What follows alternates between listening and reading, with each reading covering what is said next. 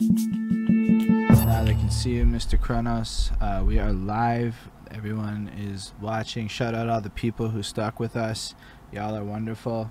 All of you Thank you. on the Twitch world. Well, Mr. Kronos, welcome to Bridge the Gap.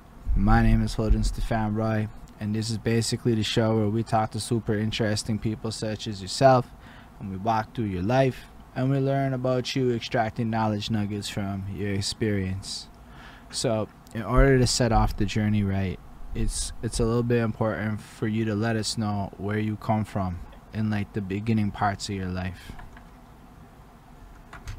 Let me move this camera a little bit. There we go. Um, well, my, my, my name is Justin. I go by the name of Kronos in my music. So, um, I mean, I came from, from Hobbs, New Mexico. I've spent my first 21 years of life there, doing a little bit of everything. I'm, I'm a hobbyist. I like, it's like do, I like doing things. I like getting out, moving, doing things. I've raced motocross. I played baseball my whole life, Oh, we're gonna, football, go, we're gonna basketball. run through that proper. Trust.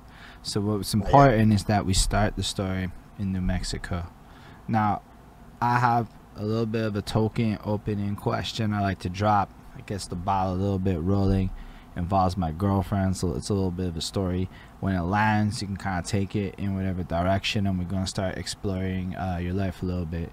So as my starts with my girlfriend, she's washing the dishes. She's got her phone out and she's playing that Black Eyed Peas song. The, I got a feeling. Ooh, ooh. She's like bopping around and she's like dancing and she's like doing her thing. And I'm thinking about it, right? Like, yo, this song is now like dishes music. That's like chores music. That's like the exercise music. And I'm thinking about this song, right? Because I remember vividly 10 years in my past when this was like the club music. This was like the hot song at 3 in the morning that had us all jumping in circles, super drunk and stuff. And I'm like, wait a second. Once upon a time, it's club music. Now it's dishes music. And that was like this big like epiphany for me about how a single song can travel throughout your life with you and evolve its purpose and its role in your life. So it starts off in a place and then it basically ends up in this whole new destination that you repurpose it. So it's like, yo, once upon a time that's the club. Now when you want to go back to the club for the boring, you put on the same music. Um, so it's like, yo, if you think about all the kids partying to Cardi B right now, the little ones, they have no idea that they're just gonna be washing dishes to this shit one day.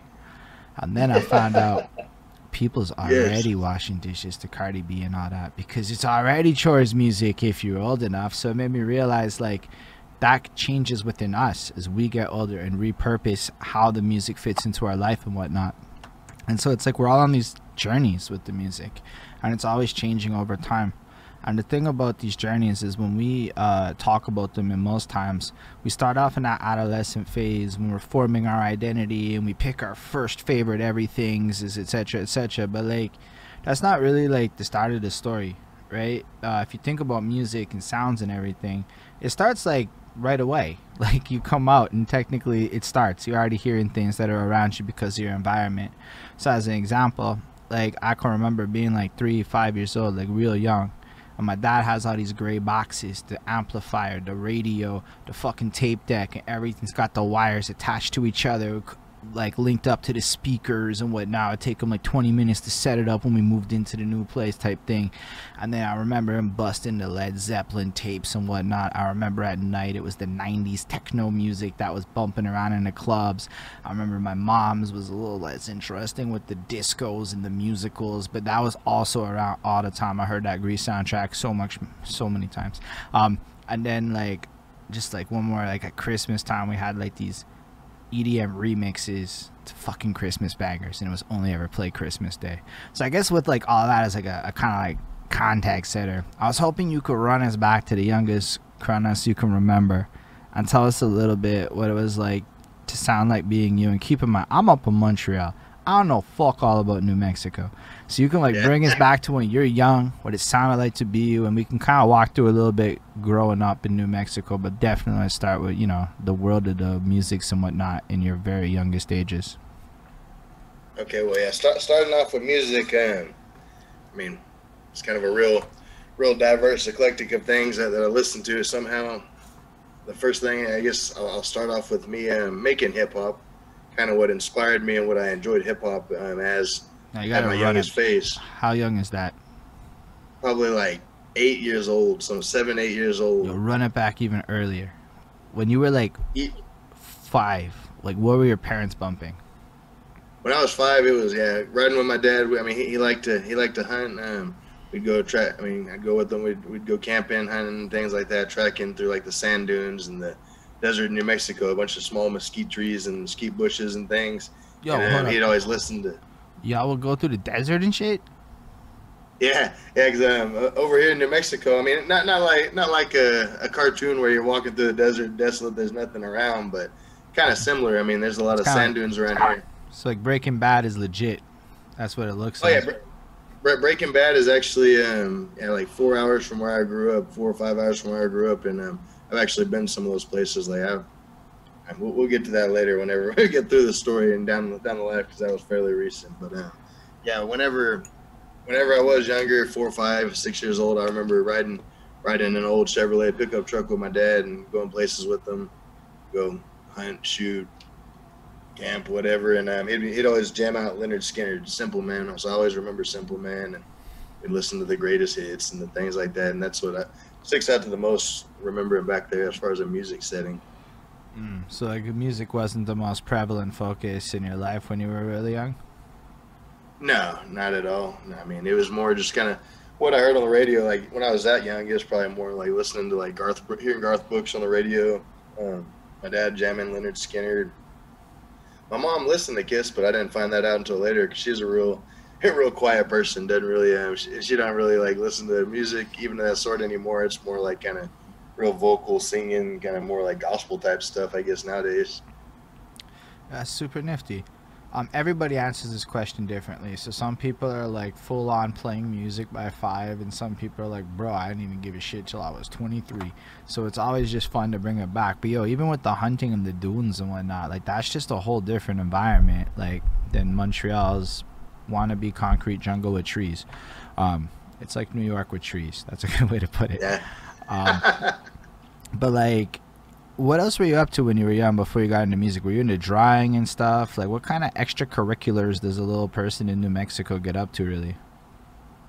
extracurriculars for me ever since i mean ever since i was old enough to recollect anything has always been sports man i've always i mean i got into it young and i stuck with it my whole life even up until i mean recently i still play i mean not nothing serious but still do stuff but yeah back then it was starting out t-ball baseball football basketball as as early as four or five years old and i mean we'd go go skiing i learned how to ride um, a motorcycle with my dad whenever i was like six, seven years old, something like that, out there in the desert, kind of like um, de- desert racing and enduros and things, like climbing up mountains and stuff with a motorcycle and going through big whoops and dunes and sweeping sand turns and things of the sort like that. Are you doing that at like seven? Yeah, yeah, I learned how to. Um, I mean, I started out small with a little 80cc motorcycle riding through the sand. I didn't. I was probably about 11 or 12 until I started doing like enduro type, desert racing type things, to where actually a little more dangerous. But I'd go out there and like le- learn how to ride in the sand and things like that. When my dad was like yeah, seven, eight years old, something. No, that's seriously hype stills. I mean, just the idea that you had access to like a motorcycle under the age of 10. Like, that's like, you know, I'm from the kind of place where you go, well, driving licenses have age limits, right? So it's like, Yeah, and you're like, fuck that. I'm from the place where at eight years old, you on motorcycles in the desert. And I'm like, yeah, that's so different. That's so cool still. yeah. Yeah, two different worlds. Um, wow. I must have been like, like, I don't know. I, I'm just trying to think about it. Like, y- y'all did races and stuff. This is just part of the culture. Like, everybody's up to this, or is it more like an Um, underground no, no, thing?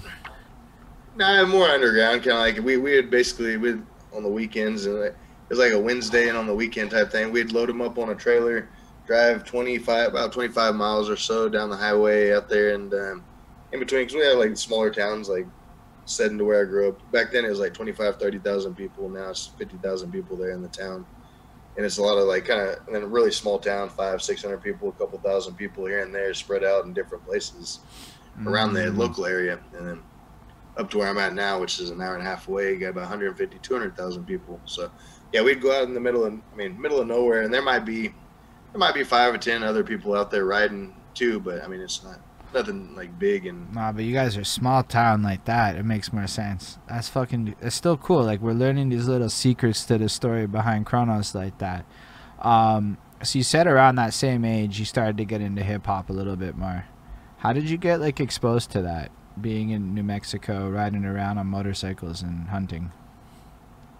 you know. And the well, the funny thing about it is people people that have never, especially the further you get away from New Mexico, we have people here in the states that literally don't know New Mexico is a state. It's right in between Arizona and Texas.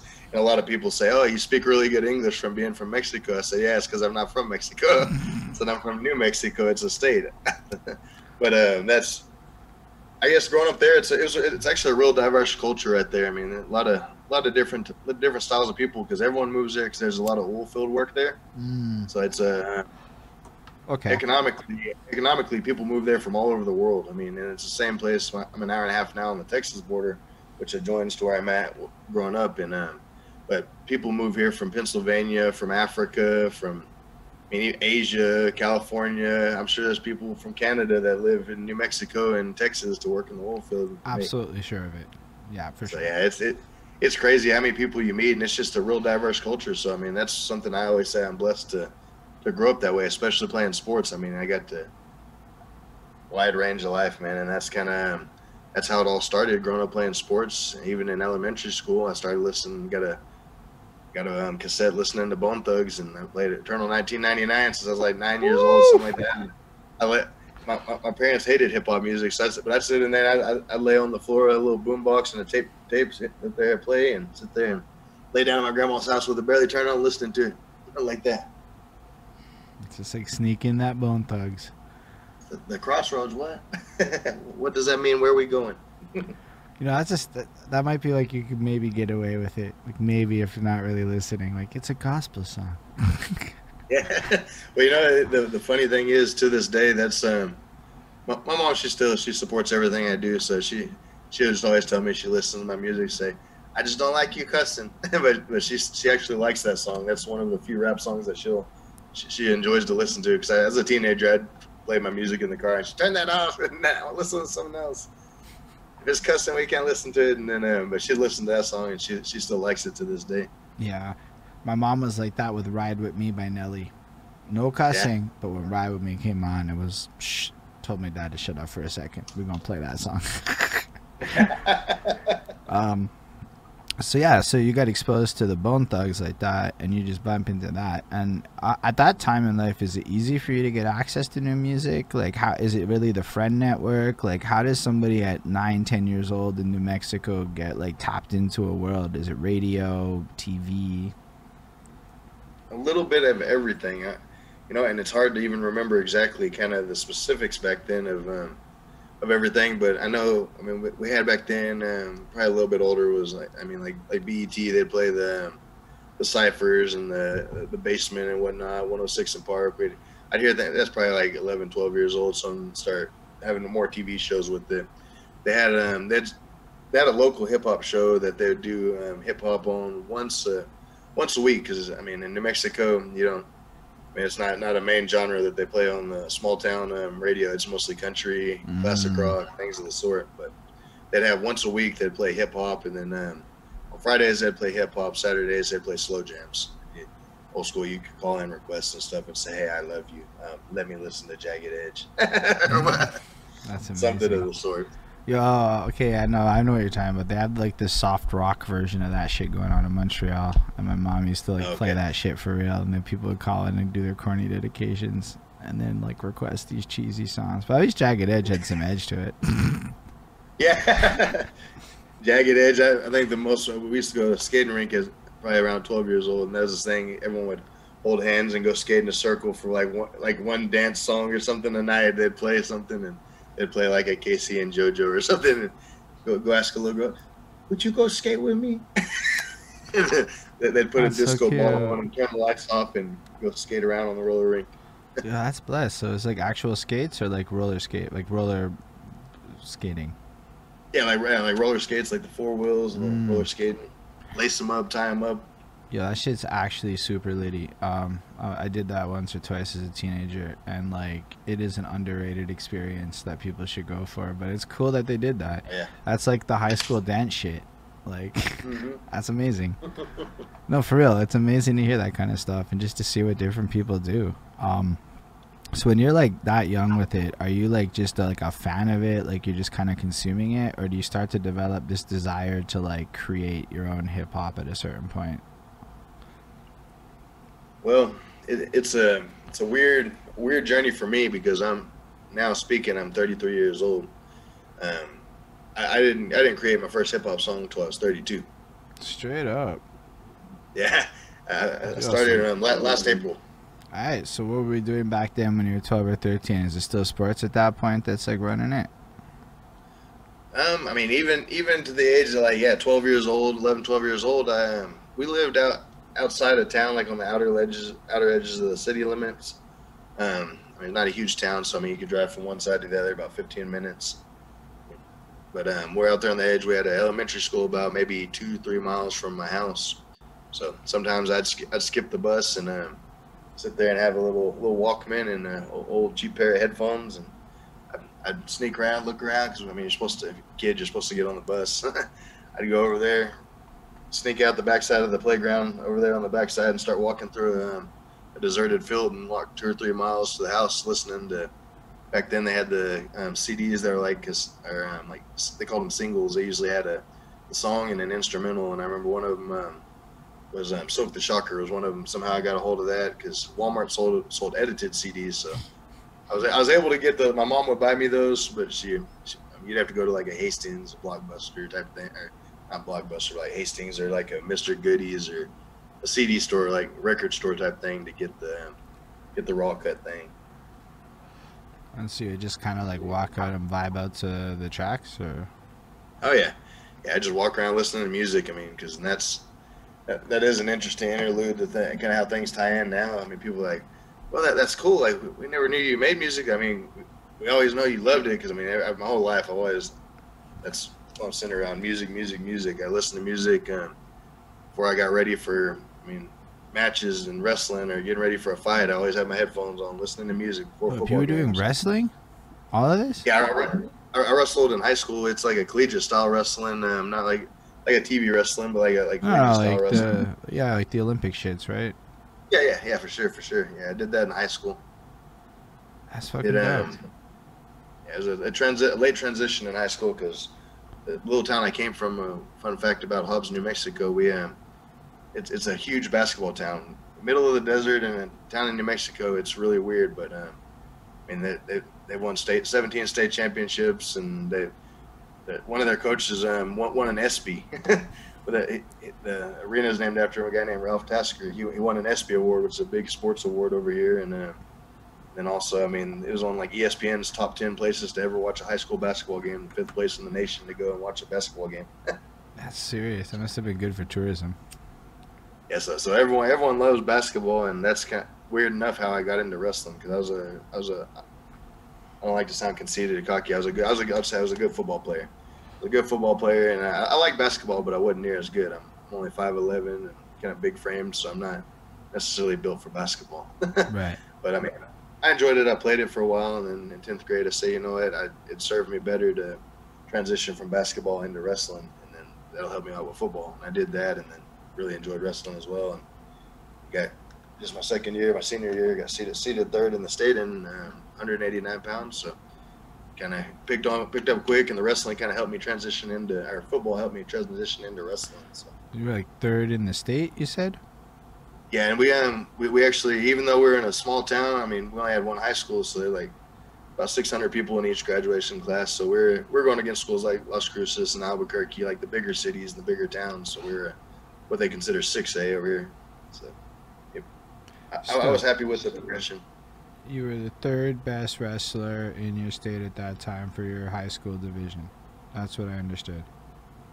Yeah, yeah. I ended up placing sixth, but I was seated third going into the tournament at the end of the year. Oh, okay. So like that meant that they assumed you were third best based on XYZ and then you actually played Yeah. sixth. You know Yeah. what? Being the sixth best wrestler in New Mexico is still pretty fucking blessed. There's a lot of New Mexico wrestlers, I imagine. yeah, it, it was fun. I think we had 30, 40 some odd schools, and 16 qualified for the tournament. Top six place in medal, and um, they, they seed you one through 16 based on record, opponents, blah blah blah, things of the sort. Yo, that's mad nifty stills. So you're basically a high school athlete of accolade level accolade things. I don't know about trophy. That's an accolade. Fuck it, it's an accolade. What else do you do at that time in your life? Are you into like writing or any other kind of creative passions? um, I mean, back then, not really, not not a whole lot. Like I enjoyed um, I, I, I sketched a little bit, but I was terrible at drawing. I mean, I like playing around and like thinking through it in my mind, drawing, painting, stuff like that. But I never was good at it, so I never focused on it too too much. Uh, but mostly sports kind of consumed my life because I, I mean, I guess I, I played tra- like ran track, track and field, um, and football, wrestling, and then baseball year round. So kind of kept, kept me pretty busy. I mean, I would um, I'd listen to music and I'd sit in there and I'd freestyle. I'd hear like an instrumental or something, uh-huh. and I'd, I'd, I'd I'd freestyle a little bit and um, kind of just sing by myself, and not too much in front of people until I got a little bit older, like college age, and sometimes I'd spit a few bars here and there. And that's where like you would have those instrumental single tapes, so you could be walking around busting your little private freestyles because you had the beats to do so. Yeah, yeah, just kind of yeah, basically yeah, like one those little singles, yeah, one instrumental, one song, and just kind of mess around. And usually it was pretty terrible, but I mean it was fun. I still enjoyed it. I mean, I've heard every single human I've talked to say my early shit's terrible. So I don't know if it really was or if that's just how you remember it. Yeah, it's probably probably a little bit of both. I mean, I'm sure there's glimpses here and there of both good and great. Yo, because sometimes great. that young shit has this like passion and rawness to it that we can never recreate as adults, even if it's mm-hmm. not as good maybe just the way you spit the shit was different or you know like i'd be curious to hear it. I know it doesn't exist but i'd be so curious to hear that. But that's still I'd cool. Be, i'd be curious to tap into it. So we have this young Kronos who can bust some freestyles on the low who's an athlete hero and is banging out life in new mexico. And sports takes over because i guess there's not a lot else to do in your place. Like i guess there's not like a whole bunch of bands coming through your crib and you got to go hours to a big city type thing Mm-hmm. Yeah, the only the only time I ever really remember any kind of concerts or anything coming through there, I don't know. You remember um, Westside Connection, like like Mack 10, and Mack, I remember Mack 10 came to the Lea County Event Center in Hobbs when I was 12, and uh, of course I really wanted to go. My parents said no, and he ain't going. Someone's gonna get shot there, and I think someone might have. that's amazing. got, got into a fight because that's Hobbs is I guess close enough to the to the border, even though with it being such a small town, it's a pretty fairly rough place to kind of grow up. You go to house parties, it's not off the off the norm for someone to get shot in the head or get stabbed or something at a high school house party or something like that sort. Like for real, real? Oh yeah, yeah, definitely. That's like not what you're expecting. Is it like open carry in New Mexico? Yeah, it's open. It's yeah, it's open carry as well. Um, over in New Mexico, but you can do it without a. I think they've, they've been working on changing the law a little bit, but I think um, before you get open carry, but that that usually wasn't wasn't a big wasn't a big issue. It was more yeah, people getting obtaining them illegally, stealing them, and things of the sort. Damn. Well, I mean, it's mad different, right? I was just thinking about open carry just like earlier today. I'm like, yo, it is the farthest thing from open carry in Montreal. There's there's yeah. no carry. It's to the point where if we're talking legally, if you own a gun, you got to keep it in a safe and the bullets in the next safe, as in two safes and then you gotta okay. put that motherfucker in your trunk, and then you have to take a fucking specific route that is pre-picked for you by the government to the appropriate gun range, and if you deviate from that route, big trouble with the five O's, and yeah. you, then you can go shoot your gun at that range, and like that, or you're hunting. Okay. Otherwise, it's like, man, there's almost like no valid reason to own a gun in Montreal. Um, that like legal valid reason. right? Um, and it's like so like I was thinking I'm like shit imagine a world where like like people can just cop guns and but like walk around with the guns because that's allowed mm-hmm. like you see when you're growing up are there just people with guns around like I'm just asking because I was never really thought about open carry until like today Yeah, it's um, even though it's legal, it's not really it's not real prevalent. You won't see it very often. You might like a day to day basis. I don't ever see anyone really carrying a gun. Every um, even especially now. I mean, it's every now and again you'll go somewhere, but I mean, there's still stores you can't carry them in, even though it's legal to carry them on your person. But if a sign, if it's, they have a legal sign on the saying you can't have it, then uh, you can't come in the store with it. You have to leave it in the vehicle. Uh, basically, put away where it's out of sight.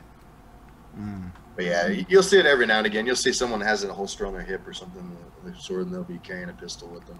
I'm not even gonna lie. If I was up in New Mexico and I saw it for the first time, it would trip me the fuck out. Like I, I, would do like a triple tick. I'd be like, "Oh fuck me, eh?" like that's a yeah, well, that's a real thing. We ain't in Canada no more. ain't in Kansas no more, Toto. Nah, but I mean, because even like the northern shit, it's not so prevalent. You know, like it's more of uh, you got to go down south to really find that, according to what I remember from Google. Yeah. I'm not, I'm not pretending like my fucking U.S. geography and knowledge of state law is up to anything. oh, I'm sure. I'm sure mine isn't either, and I live here. so, like, what happens for you after high school then? What do you go on to do? Look at this, like, Kronos is famous in 10 years. Somebody's got to find the story of Kronos. I don't know if they want to listen to it. no, they do, man. No, Yo, trust. There's still nine people fucking riding. Like nobody's leaving. They're interested. Nice. Hey, well, whoever's there, I appreciate it. I can't see it on here, but hey, I, I, like everyone. Love everyone. I try to respect everyone. I appreciate the support and people interested in hearing the crazy things I got to say. But they're definitely sure interesting. You, I'm sure you carry a lot of that on there too, because you've been, been great so far, leading leading leading the blind. All I gotta do is uh, keep you talking. Yeah, there we go.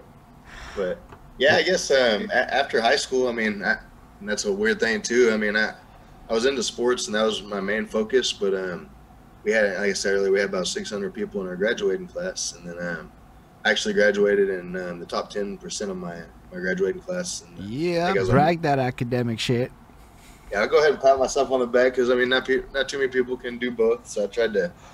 I was blessed with the. I got a got a big head. I wear a seven and then three quarters and a fitted hat. So at least that back then there's something in it. I don't know if there is or not anymore, but yeah. But back then, I mean, it, it helped me get through. I went into school because I mean, over here, I don't know how it is in Canada, but over here, college is a little bit expensive. You kind of got a thing you got to save up for, plan for, of the sort. But um, you definitely yeah, can do it a lot more on a whim here. It's like our entire college could be like one year for you. Yeah. So yeah. Um, nice, nice. So you prepared for college then? Like, what's that like going through that process? Nobody talks about this shit. So for me, I'm like, fuck. The guy's in New Mexico and he went to college. Let's fucking break it down. What's U.S. college? it's pretty pretty interesting, and we can we can keep rolling with everything and see where we end up today. Because I, I, tell people a lot of times the only reason the guy for Dos Equis got the job is because I was too damn busy doing nothing. amazing. But um, yeah, from there I kind of went to yeah I, I went to school and was gonna try to get a doctor's degree in pharmacy. Oh, that's sick. So so I, I, I still I played basketball for fun on the side. I mean, I said I wasn't great at it, but I still intertwined myself in it. I worked two jobs. I, I managed a swimming pool in, uh, in New Mexico for the city of Hobbs over there. I managed a sw- swimming pool and then worked at the college as like the student services. I planned, uh, we planned events. We helped plan events. We ran the game room, things of the sort like that. So I'm always listening to music there. We planned dances with DJs and things. And so Yo, get to do that, a little bit. That is a very handy skill set for a rapper to be having here how to fucking plan an event and pull off some shit is all I'm trying to say. But that's also an interesting thing that can tie out to that knowledge nugget shit, yo. Cause like one of the things that keeps me employed at my day job is the synergy between my ability to maintain my life outside of work based on the ability to practice shit in an environment that is not my life. And that's kind of what like planning events for whatever you were school or whatever it was. Sorry, like it um it kind of plays into the same thing. You you run through the motions, you develop the checklists, you start to understand what to watch for, but more importantly, you see what the fuck happens when fuck ups happen and how to fucking deal with that stuff. Mm-hmm. And it's not. Yeah, it's kind of like a. It's kind of like a. It is more like a it was interesting the way it was too, because it was a it was all school functions. So, I mean, I definitely won't take any credit for any of the major stuff. Is basically I got my sidekick. I was working 20 hours a week there, making a few extra bucks to help pay for my books and pay for food and stuff and and whatnot. So it was kind of. You could have also Yeah. not been doing that. And that's Oh, what's yeah. interesting because at 32 or whatever, you start rapping, and maybe if you're not sitting there event planning, involved with musics and whatnot, with youth, like young people, so you're seeing the impact of this. Do you get to go to the events, or are you like behind the scenes? No, I, I was at the events because that's kind of. I mean, it almost. I wouldn't say we. It was a college dance. We didn't have security, but I kind of. I mean, help help the guy that organized it with. I mean, kind of run the door, help go. Sometimes I help with the DJ a little bit, or just kind of oversee the events and kind of the flow of the night and things. So yeah, it's Yeah, definitely huge. So you're seeing the impact of music on crowds, on people, oh yeah, that social dynamics. a lot of fun to me. Yeah, did you get to see anything wild, wild? Was anything crazy going down at some of these parties that you can talk about? I don't know. Sometimes people have great stories here. So th- these are these are um, hearsay. I mean, uh, theoretically speaking. Always. No, I mean, it- There, there was just to, I guess, put put things in a weird, long perspective, and I won't go too in depth into it. But um, yeah, there, there was time. I mean, he'd let us. Um, he'd kind of turn a blind eye and we would pour a little bit of, little bit of whiskey in the mixing with the, the soda while we're working up there and at the dances and stuff. Have a have a few drinks. But there was one night. Um, I was dating a girl at the time. I said that things in Hobbs and New Mexico in general were kind, they're kind of rough in times. There's what you see gangs. We had Sodanos, we had Bloods, we had Clip, Crips, and sort of there. So sometimes people would intermingle. I mean, people would go chase the college girls, so they'd show up to the campuses, the dorms, and things, or show up to these Mhm. dances and whatnot, hang out. And some, I mean, people that play sports there, they interact outside of the just the, the college from wherever they're from in the world. I highly respect her. I don't want to get too deep into that. I highly respect that. I'm like, he dropped some buzzwords where I don't want to get too deep into that no more. That's serious stills, man. That's like a very different environment. Um, and I guess you get to see how to manage that and how to be in that kind of context. So it toughens you and all that shit too, right? Because you got to keep going back to it. yeah, I like to.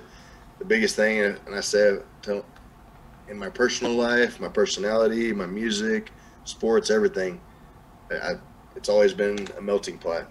Everything's mm. been real, real diverse, and I've I've experienced a lot. I've met famous people, hung out with, fam- with rich people, I've hung out with the snooty, popular kids, and I've also spent time with, I mean, Slodanos. I mean, at their house, sleeping in a trailer with no heat, no electricity almost on the weekend. Not not not, not often, but I, I mean, do the same thing. I've, I've experienced it. I've been around it. I've been Mm. different different social culturally thing cultures and whatnot. Um, probably been to at least 30, 40, 50 quinceañeras, which is kind of like a traditional Spanish thing. I mean, Hispanic for the Mexicans. They've once you turn fifteen, it's basically like the the movage of the the uh, what's what I want to say the rites of passage Right. becoming an adult for a young lady. So they have a quinceañera. It's either they buy the girl like an expensive car or throw this huge extravagant party that's they, they spend twenty thirty thousand dollars on sometimes for like a dance or a party for a for a fifteen year old girl.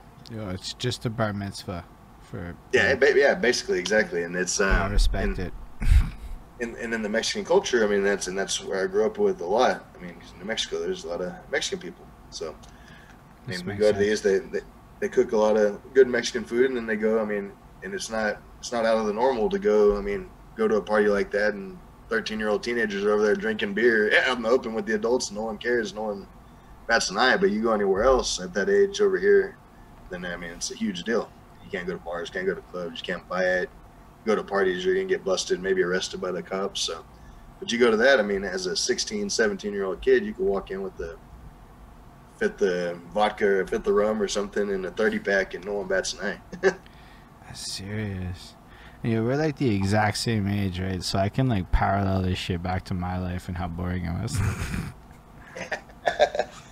nah, I was, but I mean, don't get me wrong. Everything that you said exists in some way in Montreal. I was just not exposed to any of it. I was not very cool in high school, so I didn't get to go party a lot. Um, I found out later there was some serious like party opportunities I could have been involved in, given where I went to high school. But no, I didn't do any of that.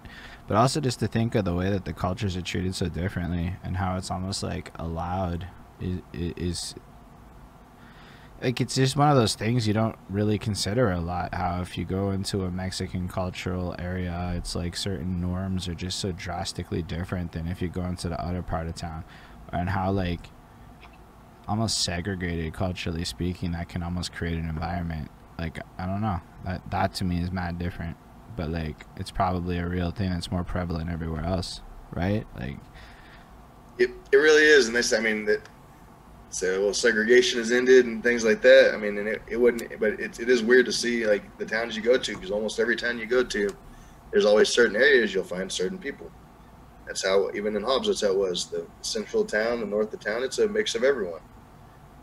I mean the east side it's a, it's a mix of everyone everywhere but i mean predominantly that's what you think of you go to the east side you get the african american people on the east side the hispanic people on the south side and then the rest of the city's kind of kind of mixed a little bit more but that's predominantly that's the majority over there in those sides of town. I mean, I spent plenty of time hanging out on the south side. I, I hung out all over the city. Everywhere and just different times, different people. I mean, cause, yeah, my friends kind of wide range of people all over the place, different personalities, like, interests. I feel like you just attract everybody and everybody likes you. you just have that kind of energy. Sometimes. ah, that's amazing. I'm sure uh, there's a few people that don't like me, but Willie, Willie wants to know about the where the indigenous people at. We have mad communities in New Mexico. Were you bopping around with the indigenous communities at all? I'm actually I'm worked up in um, a little bit later. I'm actually in, into college, kind of how I got there after college. I guess I'll give a short tidbit, but I'm not going to go into it since it's on recording again. But um, that's off camera stories, Willie. Off camera stories. yeah, yeah, definitely lots of off camera stories we could go into. But um, yeah, this one kind of um, I made made a, a, bit of a mistake whenever I was 21 years old, second year of college. I'm working to get a doctor's degree. Same time, like I said, I like to party. I like to listen to music. I like to have fun. So, I mean, back then I used to smoke and whatnot, and I used to also make a little bit extra money doing that, and then other party favors and things. So, and then until one day my luck ran dry and that kind of got me into a big a big stink. But anyways anyhow i ended up working from there whenever i so I went to went to jail for a little bit lucky not to have to go to prison. But went from there and went to um, went to Ruidoso, New Mexico, where they have um, they have an Apache territory up there, Apache Indians and the indigenous people up there, and we um, I mean so I made some friends there and just kind of most I was mostly working. I was kind of running running wire line, putting in t- telephone poles, um, running lines above ground, underground, out in the mountains up there. And then, uh, and then also, I mean, they have some different different communities up there. I think Apache, Apache um, indigenous people around there, the um, Navajos, I think, have some in the similar areas. But yeah, they're more. Um, there's more indigenous people, I'd say, probably a little bit further in northern New Mexico than southern New Mexico. Okay. But cl- close to us, and in my experience, I mean, I was able to interact a little bit with some like a few people from like the Apache tribes and some Navajo people as well. But that's kind of the extent of it. I wasn't around as many. There wasn't many in Hobbs as well.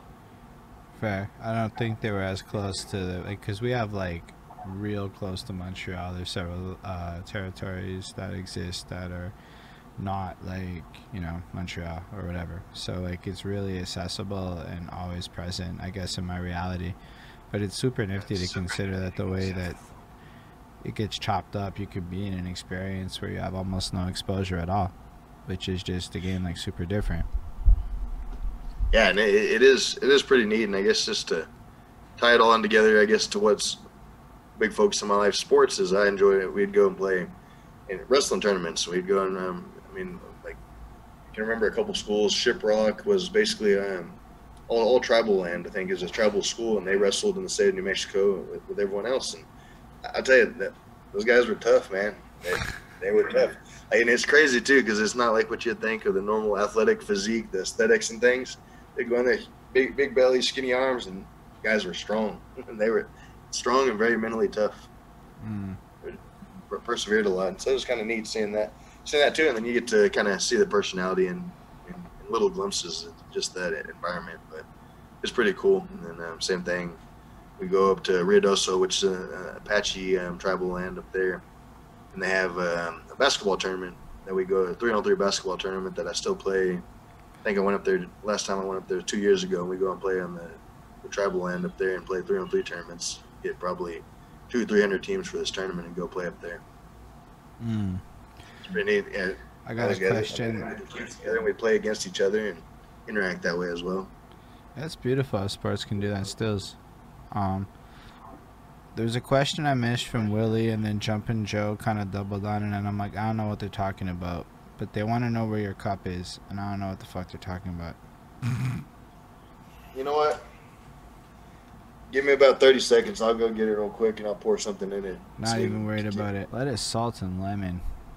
That is a simple salad. I would definitely require more than that, or else, well, I burn off a lot of calories in a day, so I try to like actually, like, make sure I eat enough. Cause I, it's also like, you don't want to eat like too little if you're like pushing it and shit. Like if you're breaking like four thousand calories in a day, you best be fucking eating, or you might like pass out and shit. So like if I don't eat enough, I get like fucking vertigo. So like I have to like make sure. Yo, you were at the fucking screw job. You were at the screw job. Sorry, that's what the guy guy in the chat was. I was like, word. I was at the screw job. Shout out Lanson, the God MC. That's cool. That's fucking great. That's like our biggest contribution, in my opinion, to fucking. You spit in Vince's face? That's amazing. you gotta like uh, go back a little bit or tilt your camera up a little bit. Awesome. That's better. Not that we don't like your shirt, but we want to see you. Oh. Yeah, that, that, that was just my that, that was my uh, my little direct plug because um, as you can tell, my shirt went from black to black to red. My wife just got done making this. We we're about to celebrate over here Fourth of July in the states. Mm. So red, white, and blue. And um, I'm sure if you listen to Texas music, like DJ Screw, the chopped and screwed music. Um, I'm actually really into that sound. I did wasn't into it until I understood that sound, and now I understand the sound, and I'm like, bro, you can. I heard your remix that you have on your track, on the Oh, yeah. project. That is the one I felt the most compelled to hit that little heart button on Spotify. Like I just Awesome. had to like fucking hear that one again. There's something to the vibe of it where it just takes people and just grooves it the fuck out, and you just. I love the way it chops. I had one done for one of my tracks because I fucked with it real heavy once my boy was doing it. It's like once you like hear a song you really like and then you hear it like redone, you're like, oh, hmm oh. But like it does require like understanding vibes, you know? Like it's it's very vibe driven. It's a lot less technique driven, right? Cuz it's almost like fucking up all your technique work and creating a vibe out of it. Yes, definitely, definitely, and that's um biggest thing for me, and those are some of my biggest influences, and that's that's why I was putting this down here because the DJ Screw and that this will actually correlate directly in with my cup, but it says red, red white, and screw instead of red, white, and blue for the Fourth of July, and I'm actually that's what I'm getting ready to um, make like I think I'm gonna make six of them and sell either sell them online or sell them at um at my show that I'm doing At the very uh, moment, I would target Tampa Bay right now because they're playing Montreal in Oh, hockey yeah? in the NHL finals. So you have a shirt that's almost like fuck Montreal a little bit, in my opinion. You could uh, absolutely sell that in fucking Tampa Bay for the next two weeks. Hell yeah! Well, I, I, maybe I just need to catch a flight. go go stand outside the stadium with one on and just um, just hawk them. Tell my boss I'll be back in a week. Yo, honestly, you know, it's the kind of thing. Twenty bucks, enough shirts, you might actually break them up to like make it worth the while. Yeah. But um, and, and that also directly goes straight in with the cup that they wanted to see. Oh shit. That's fucking cool. That's real cool. the, yeah, the, H- the H town. That's where I mean where the screw originated, and it's got the screws making the H, and then the Astro symbol on it for the H town.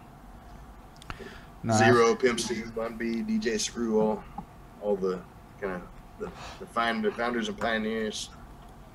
Yeah, it's I'll go ahead real. and- Yo, because it was DJ Screw Day on Sunday. That's something I'm aware of. Yep. And so yeah, June twenty sixth.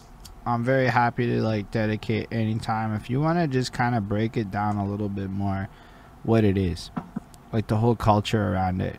because I don't not believe I can do it justice. I don't have the knowledge yet. But how like big it is, it's to the point where it's like you're not even supposed to call it chopped and screwed unless Screw touched it, is what I understand. Right. Right. Yeah. That's. I mean, it's basically his legacy, and um, trying to think. I guess. Um, I guess a little weird backstory about that is um, he was the first one, I guess, to kind of really make that. Ma- I wouldn't even say mainstream, but make it a, a stamp to make music like that. To chop up the verses, um, bring them back, and slow them down, speed them up, slow them down. Um, that, that was one of the biggest things. And then there's a, a big rivalry. It's almost kind of like like Bloods and Crips. You had the one side of Houston, the other side of Houston. I mean, kind of back when Chameleon and Paul Wall, different. They're they're on one side with the blue or whatever, and then the red over here, and then there was actually DJ um, Michael Five Thousand Watts on uh, DJ Watts and Michael Watts, same thing. He made some great mixes, great music, but no, I mean, he was from a certain different part of town. No one would listen to him, so he actually he went by a fake um, alias and sold his music like he was someone from a different part of town. Because I mean, to him, it was, I mean, he, he was one of the type of people who messing with everyone. Mm. He, he, enjoyed everyone's music. He wasn't really part of that kind of beef, but because that beef existed, he had to make up a fake alias name to promote his music, and people were jamming it in the clubs and in their cars. The big one of the big things about, I mean, it's you always I'm sure here in Texas is kind of like a like southern like hillbilly hick type kind of country type state. So, in, in a sense, they kind of they, they took all that and um, kind of intertwined it into their. They made their own style that was different from hip hop anywhere else. That's why I mean it can be recognized. I mean a lot of places all over the world. I mean you hear chopped and screwed, or you think DJ Screw. And so the the biggest things to them with the the can the candy paint on the car is something real real bright, real flashy. So you go to one side, you have the real real um, pearl and the, the pearl and the blues, the, and then the other one you have like the candy apple red, and they they call them like you hear a lot of songs tipping on bows or swangas and things like that. It's where the wheels poke out. I mean, the further they poke out, then I mean, it's, it's kind of like there's different trends. Uh, you know, like the big shiny rims and things of the sort over there. They put the the, the Vos, the 80 Vos and things on their on their rides where they, they poke out real wide. Bro, I had and, no idea what a Vos was. I've heard that shit in rhymes before, and I didn't know I didn't know what it was. It's just like one of them words you hear and you don't care about it. Honestly, I had no yeah. idea what the fuck it was. That's... It's, it's, specific to a certain type of wheel, a certain type of rim that they used to put on on the cars over there, and that was like a staple and a trademark for the chopped and screwed air in that that culture, um, and the music and everything. It's kind of kind of neat. Yeah, I barely ever think about car culture because like we can't have cool lights on the bottom of our cars, and we can't have cars that bounce. So like I've never seen oh, okay. a bouncing car I've just never seen any of this shit in real life. Like I know it exists. I know it's a thing, but I also know it's a thing that's highly correlated to like this world of music that I'm also really disconnected from because it's not here mm-hmm. or prevalent to my knowledge here. Yeah, that, that is something different, and it's great. I mean, it, it's kind of neat talking to you and seeing the two different worlds of um, how we grew up differently too. Because even though I mean, me, I'm just I'm I'm a white guy, but my culture is my culture is so mixed and diverse of what I've grown up around. So I actually spend a lot, spend a lot of time at like lowrider shows and stuff with the Hispanic um, culture is probably what I'd probably directly correlate. I guess if I had to pick one that I've spent the most time around has been around Hispanic culture. Mm. And we always go into the lowrider, same thing, like real bright paint jobs, and they like a little more gold on the cars, the smaller wheels, hundred spokes and things of the sort. And then, um, I yeah, I, I love lowriders. I mean, I want I want a 64 Impala is one of my dream cars with the chop top or um, drop top roof and have about six batteries in it, and we can have it hop and drop it all the way down, stand it on three wheels. Yo, that's serious. Like just like, like it's serious shit. Like I mean, I know it's all real and stuff, and I know to a lot of people watching it, my bamboozlement might be kind of astounding. But yo, like there's not even that many fancy fucking paint jobs in Montreal. Like you don't get a lot of that. It's super rare. People have like really standard looking cars. like if anything, you buy a Tesla, and that's how you're yeah. flexing these days. But like yeah, it's all like I don't know. I know the country is different, so I don't know fuck all about like the oh no aftermarket mods. Yeah, that's a good. That's what the rule is Yeah, like I don't know. I'm sure in the country there's some shit, but like, bro, I'm from. I'm, never in the country. like, I don't know anything about the country in Quebec. I don't know anything about it. My girlfriend knows more than I do, but um, so that's just super nifty to see how like, because that kind of stuff shifts everything about the musical culture, right? So if let's say car culture hypothetically is mad important towards the sound of a certain geographical region, and you come from a place like my place where it's not, if you're trying to jack that sound, hypothetically speaking, it's probably not going to connect the same way because so many roots of that culture, that sound that made it work where it came from, at least for the artists who created it, are just like there. Not to say that the sounds won't work, but like the package won't feel right. Yeah, and that's and it's kind of neat um, seeing that. And even though I've only been making music for a year or so, um, some of the first um, few features that people actually sought out and reached out once they heard my music and say, "Hey, I really want you to um, work on this song or something." An interesting thing is, um, me and a guy named Ace Flow did a song called "Burn Slow," and I recorded it eight months ago. Whenever I was six months into rapping, and it was one of the first features I ever did, and he released it last week. Hmm. And it was cool because I, I, did I did a hook and a song, a hook and a 16 bar verse for it, um, and it's all chopped. The the hook is chopped and screwed, and that that's why he he this guy lives up in Iowa he said, "Man," he said, "I heard heard um, what you're talking about song, which to me lyrically I don't think is a great song, but that's a great song to kind of really tap into that chopped and screwed culture.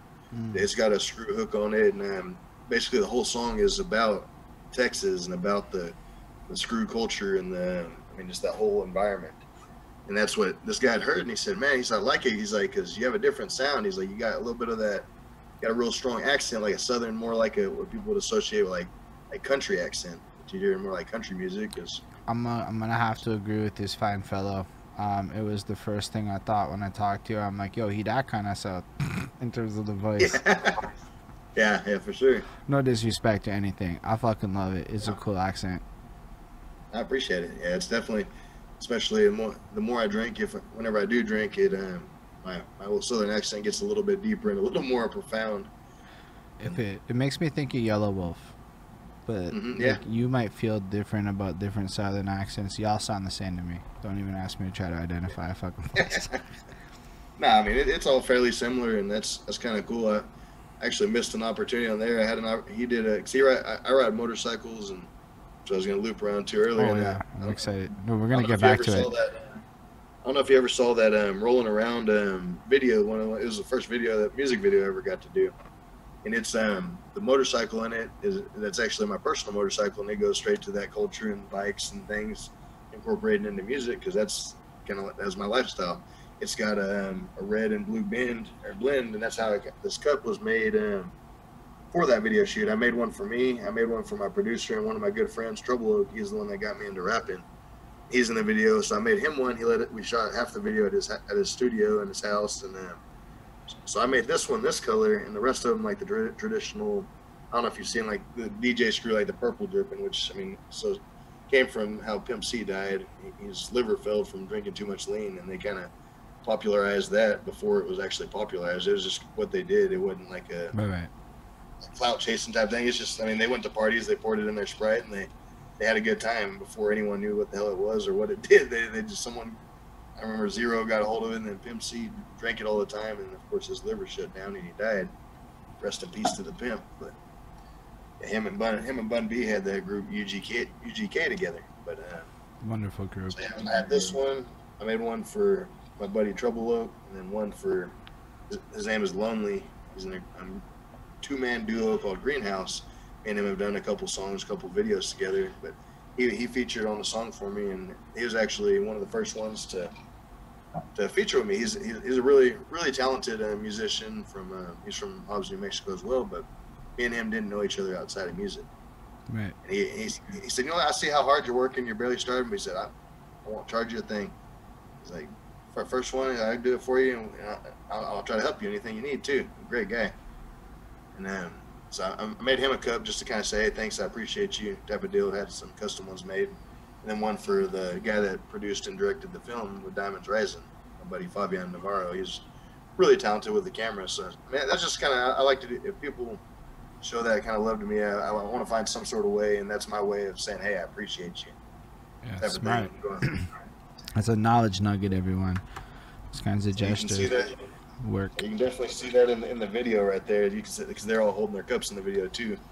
And so, so I think it'd be a cool thing for the video, and then also something for them to have with their name on it. Because I put Chronos on mine, and then put their their artist names or their their uh, business on theirs. Right. And I painted my bike the same way, the roundabout way, and the same thing. It has the my bike has the parental advisory. I'm stamp painted into the front fender. It's got 21 inch um, red wheel. It's, it's kind of it's a mixture between my love for music and my love for sports because I'm a big was a Houston Oilers and a Tennessee Titans fan. So that's the color of the bike's painted. And it's got a bunch of skulls ghosted into the red.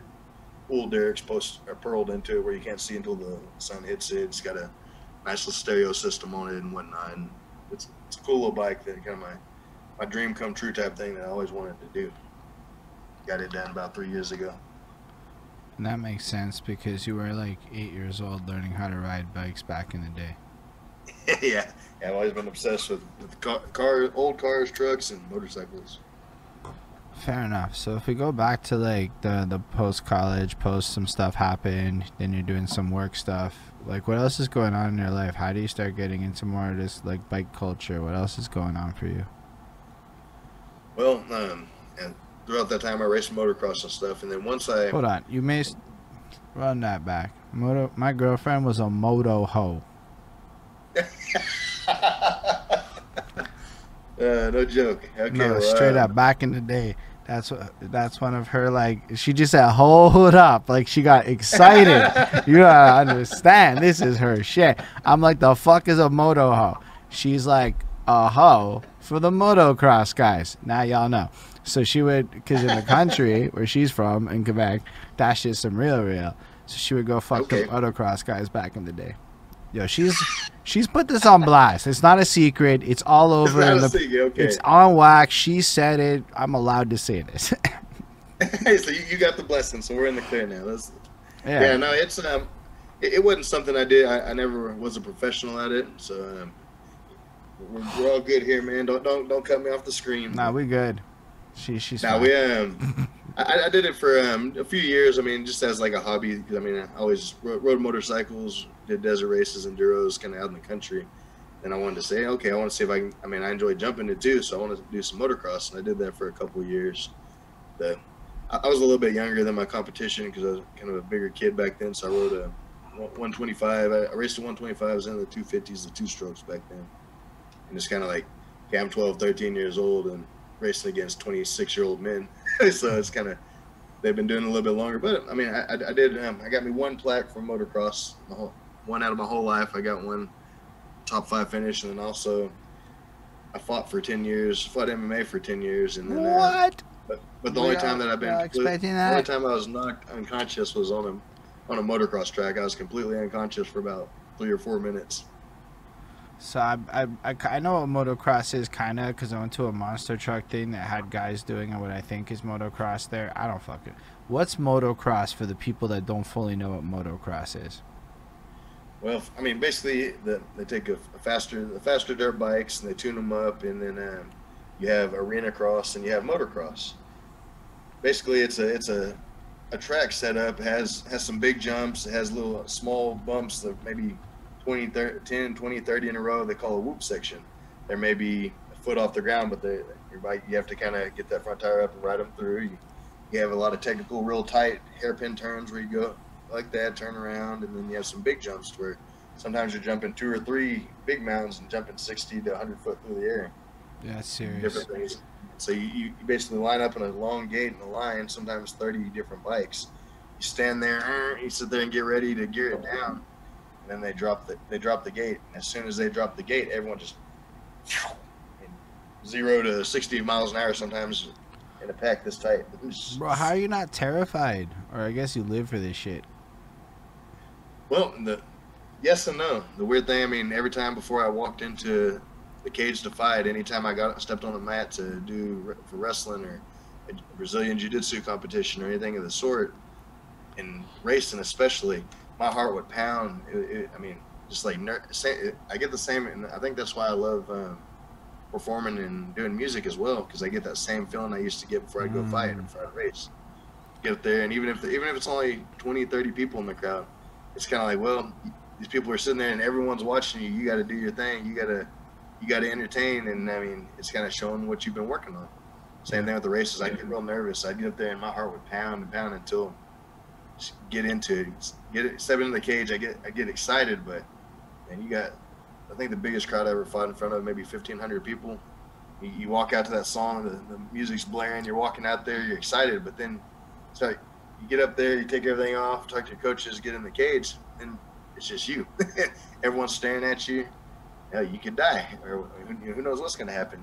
Man, my heart would always pound. I'd feel like I got to go run to the restroom, like sit there and yeah, it, it was really nervous energy, but it was a good feeling though. It's kind of it was really exciting. So, yeah, so and then once you get going, you get, you get punched in the face or you get hit. It's like okay, this is what we do every day in practice. It's fun. Let's go. Let's have some fun. Same thing right. with the races. So I have the one more question about the races because the one time I saw motocross, they did loop de loops in the air. Did you ever do a loop de loop in the air? Oh no, I, did, I didn't do stunt shows and things like that. It, yeah, this was just all on the track. They, there's um, a lot of they have I think motor motocross freestyle, mm. Moto X freestyle. They do tricks and things, but now I never was a trick a trick jumper. Um, I wasn't even that good at at the jumps. Just good enough to make it around the track and compete. so how do you get into MMA? That feels like a hugely interesting thing. Um, well, it kind of I guess you have the wrestling background, so you're already kind of involved in some level of competitiveness. Yeah, that's that's how it all started. Because um, even though I only did wrestling for two years, so it was almost like I was still searching for something else. Like I, I was just getting started. I was like, hey, I'm I'm really good at this. Like now, what do I do? I'm out of high school. I mean, I'm not good enough to go wrestle for a Division One college or anything. So, what do I do? so how do you? So I got into Brazilian Jiu Jitsu. Okay, so you started training. I got into they had a guy. Um, luckily, and weird, weird roundabout and stuff all ties together too. Where uh, whenever I was 18, getting out of high school, I, I decided, okay, I'm gonna do Brazilian Jiu-Jitsu. I'm gonna go check it out. It's, it's kind of similar to wrestling. Just you can choke people out and break people's legs and arms instead on top of wrestling. So I'm like, cool, let's go see. I mean, it's the closest thing I can do to actual wrestling, and so I'm gonna see if I like it. And I did that, and then I started I started excelling. My, my wrestling helped me out a lot in that because I mean, a lot of people in jiu-jitsu they were good at jiu-jitsu, but they've never wrestled before. So you have more of that. It's more of an explosive kind of aggressive culture in wrestling than it is in jiu-jitsu. Jiu-jitsu is more patient, technical. Wrestling's more. I'm gonna stay in your face and I'm gonna make you uncomfortable. Mm. So blending those two together, I think it's a good mesh. Um, but it started there, and then um, we had a couple guys that um, gym I went to the guy that owned it, he um, he's our jujitsu instructor. He's now a he was a state trooper and a judge in Lea County. Now he's a, well now he's a judge 20 year 15 20 years later. Yeah, he got me into it. Like, he was really really good. His brother-in-law was a guy named Travis Lutter who fought. You watch um, UFC or MMA or anything at all? I do not, but somebody in the chat does, so you should definitely run this. Okay, well, this is an interesting story for anyone that does um, they've watched it for a while and understand it. This um, there's a guy named Anderson Silva who a lot of people consider one of the best mixed martial artists ever to fight. He's from Brazil, a real good Muay Thai kickboxer. But the guy that um, the guy that trained me the first time, his brother-in-law's name was Travis Lutter, and he won one of the first might might have been the first or one of the first Ultimate Fighter series. They had basically a competition to you fight your way up to this tournament to get into the UFC. So if you win the show, you get to fight the champion in that weight class. And Anderson Silva was the middleweight champion. Basically, no one could touch him. He was just destroying everyone at the time. And then, um, what's called my, my instructor, his brother-in-law, ended up winning the show and fought Anderson Silva. And he actually, I mean, he, lost the fight and he he, can't, he was a little bit overweight, so it wouldn't have mattered anyways because he came in overweight. But um, yeah, he fought Anderson Silva and he actually gave him a run for his money because this guy's a Travis Lutter's a um, real distinguished um, black belt in jiu-jitsu. I mean, he's competed all over the world, won world titles in jiu-jitsu. So Lanson, who brought it up or who knows about this, says he's heard of Travis. Okay, um, yeah, yeah, Travis Lutter. He, I, I think he's a. I know he's won. I think IBJJF um, nationals over there, um, across seas and whatnot. He's he's a really really good practitioner. If you've done, if you're anywhere around jiu-jitsu, then yeah, you'll know who Travis Lutter is, and I'm sure anyone that really follows the UFC and MMA in general probably heard of him as well. But it's kind of a neat thing for a small town. He, he owns two gyms in um, Fort Worth. Travis Lutter does right now. He still open, runs them inactively, but it's kind of neat because the first, I mean, I got into it that way because they're they're promoting a show. They actually they, they have the gym and then they're also promoting their own shows too with the fights called Eagle Fight Productions. And so they have some fights and they say, hey, well, what, um, you wrestled and things. You wrestled and you you do well here in the classes in jiu-jitsu. Would you mind sparring with the guys a little bit to help them like get ready for their fights? So uh, yeah, okay, that's cool. I, I mean, I, I box with my friends and stuff, so I put the gloves on and start boxing. And then some of the guys are getting ready for the fight. I'm in there laying into him and hit one of the guys and drop him. and then, I mean, put him on, put him on his back. And I said, "Have you ever thought about fighting?" I said, "Because you got that raw, aggressive nature, and you just go forward. Like you, got a hard head. You just go forward, and you. I mean, you're athletic. So why don't you try about? Why don't you think about fighting?" I said, "I don't know. I mean, I really. Want, I mean, I enjoy fighting, but I don't really. Never thought about fighting MMA. I just wanted to wrestle. So." And I got into that and ended up uh, fighting for a while. I trained for about 10 years. I think I fought, fought actively for maybe six years. It's been a little while since I've got back into it, but you were like I've actually fighting like proper MMA's and stuff. Like, how, how does that work? Like, where would what, what was your name fighting with the MMA? Um, the well, I got it was a name that was given to me because these people right here, um, that works MMA in Hobbs, New Mexico, they um, Jimmy Jones, his brother-in-law Travis Lutter, was the one that um, he kind of inspired me because I seen his jiu-jitsu guy and he got into it. But the first time I, I fought legit MMA, like in, in a cage, was at the Lea County Event Center in Hobbs. Over a thousand people there. It was a nice, really nice production. This was in 2009. We have a casino in town. We went and weighed in at the casinos and uh, fought there at the event center the next day. But to, to make it even more nerve wracking, I go out there, I'm fighting in front of my hometown, and then uh, I find out, and Jimmy's brother-in-law Travis Lutter's there, and he's he's there in our locker room, and we're getting ready to warm up. so he's sitting there hanging out with us, getting ready and talking to us and stuff. So it was pretty neat. Luckily, luckily I won and knocked the guy out the, about 20 seconds into the second round. So I got to take a deep breath, and it was a great feeling being there. And then I got to meet him, do that, and then uh, a few years later, I got to meet Anderson Silva. So the first gloves I ever fought in, I have signed by Travis Lutter and Anderson Silva. I, I, like to think that that is a weird tidbit because I don't know if anyone else in the country could ever say they fought the first time they ever fought and they got their gloves signed by both um, people fighting for a UFC championship, especially that exact one. Yeah, that's pretty cool. Not for real though. Whenever like people have those like quirky little unique moments, they're like special. And there is somebody out there who's way more excited than I understand. Cause bro, I'm following it at a very top level enough to understand the significance. But somebody out there is gonna be like, bro, that's some shit that I fucking wanna eat up, and that's kind of why I like doing this, cause like we end up just getting exposed to so much just regular passion shit. Um, and then Lutter 1 Ultimate Fighter 4 is what I'm hearing, and okay, yeah, I wasn't sure which one it was. I knew it was one of the first few, but I wasn't sure at that time because whenever whenever I first got into it, I really wasn't a big um, like UFC fan. Like I watched the old Matt Hughes and the Royce Gracie days when he first started, but I didn't follow it a lot until I actually started fighting. And then I mean, we're watching everyone, and we're actually gotten the chance to train with a couple of these guys. One of my buddies, he he's one of the um, instru- instructors for. I mean, we, we, have actually got to meet Derrick Lewis before people knew who Derrick Lewis was, and now he's a I mean, they made gifts of him because he's hilarious, but huge guy out of Houston, big heavyweight guy fighting for the heavyweight championship in, I think, a week or two. But we met him as an amateur and got to meet him in person. That guy's hilarious. I mean, it, some some roundabout way you can get him on the show, it'd be amazing. He's a he's a funny yeah, funny ass guy. All I need is for somebody who knows him to be like, bro, go do this show, and then him want to go do the show. Be like, the interview's fucking great. Do it. that's, that's how it works. It's it would all. be, it would, yeah, that, would be an amazing show. Yeah, he, he is, he is very entertaining. Bro, I'd be like, dude, I don't know shit about what you do. You gonna break it down, and he's gonna be like, this is the strangest shit I've ever been a part of. I'm like, yes, and that's the experience. Well, Uh, and, and the crazy thing is, this guy, he's not like a what you think of 99% of a traditional MMA fighter. This guy is someone that's hits you and might just kill you. He's a, he's just a natural born person that got got hammers in his hand, and they, they, but the guy literally is, I mean, epitome of what we're talking about, the same screw culture in Texas made, and what you think. The guy's over here eating um, ribs and barbecue in, in between his training workouts. like instead of, and most people are eating um, tapia and rice cakes and, and straight vegetables, trying to yeah, That cut cut weight and everything else.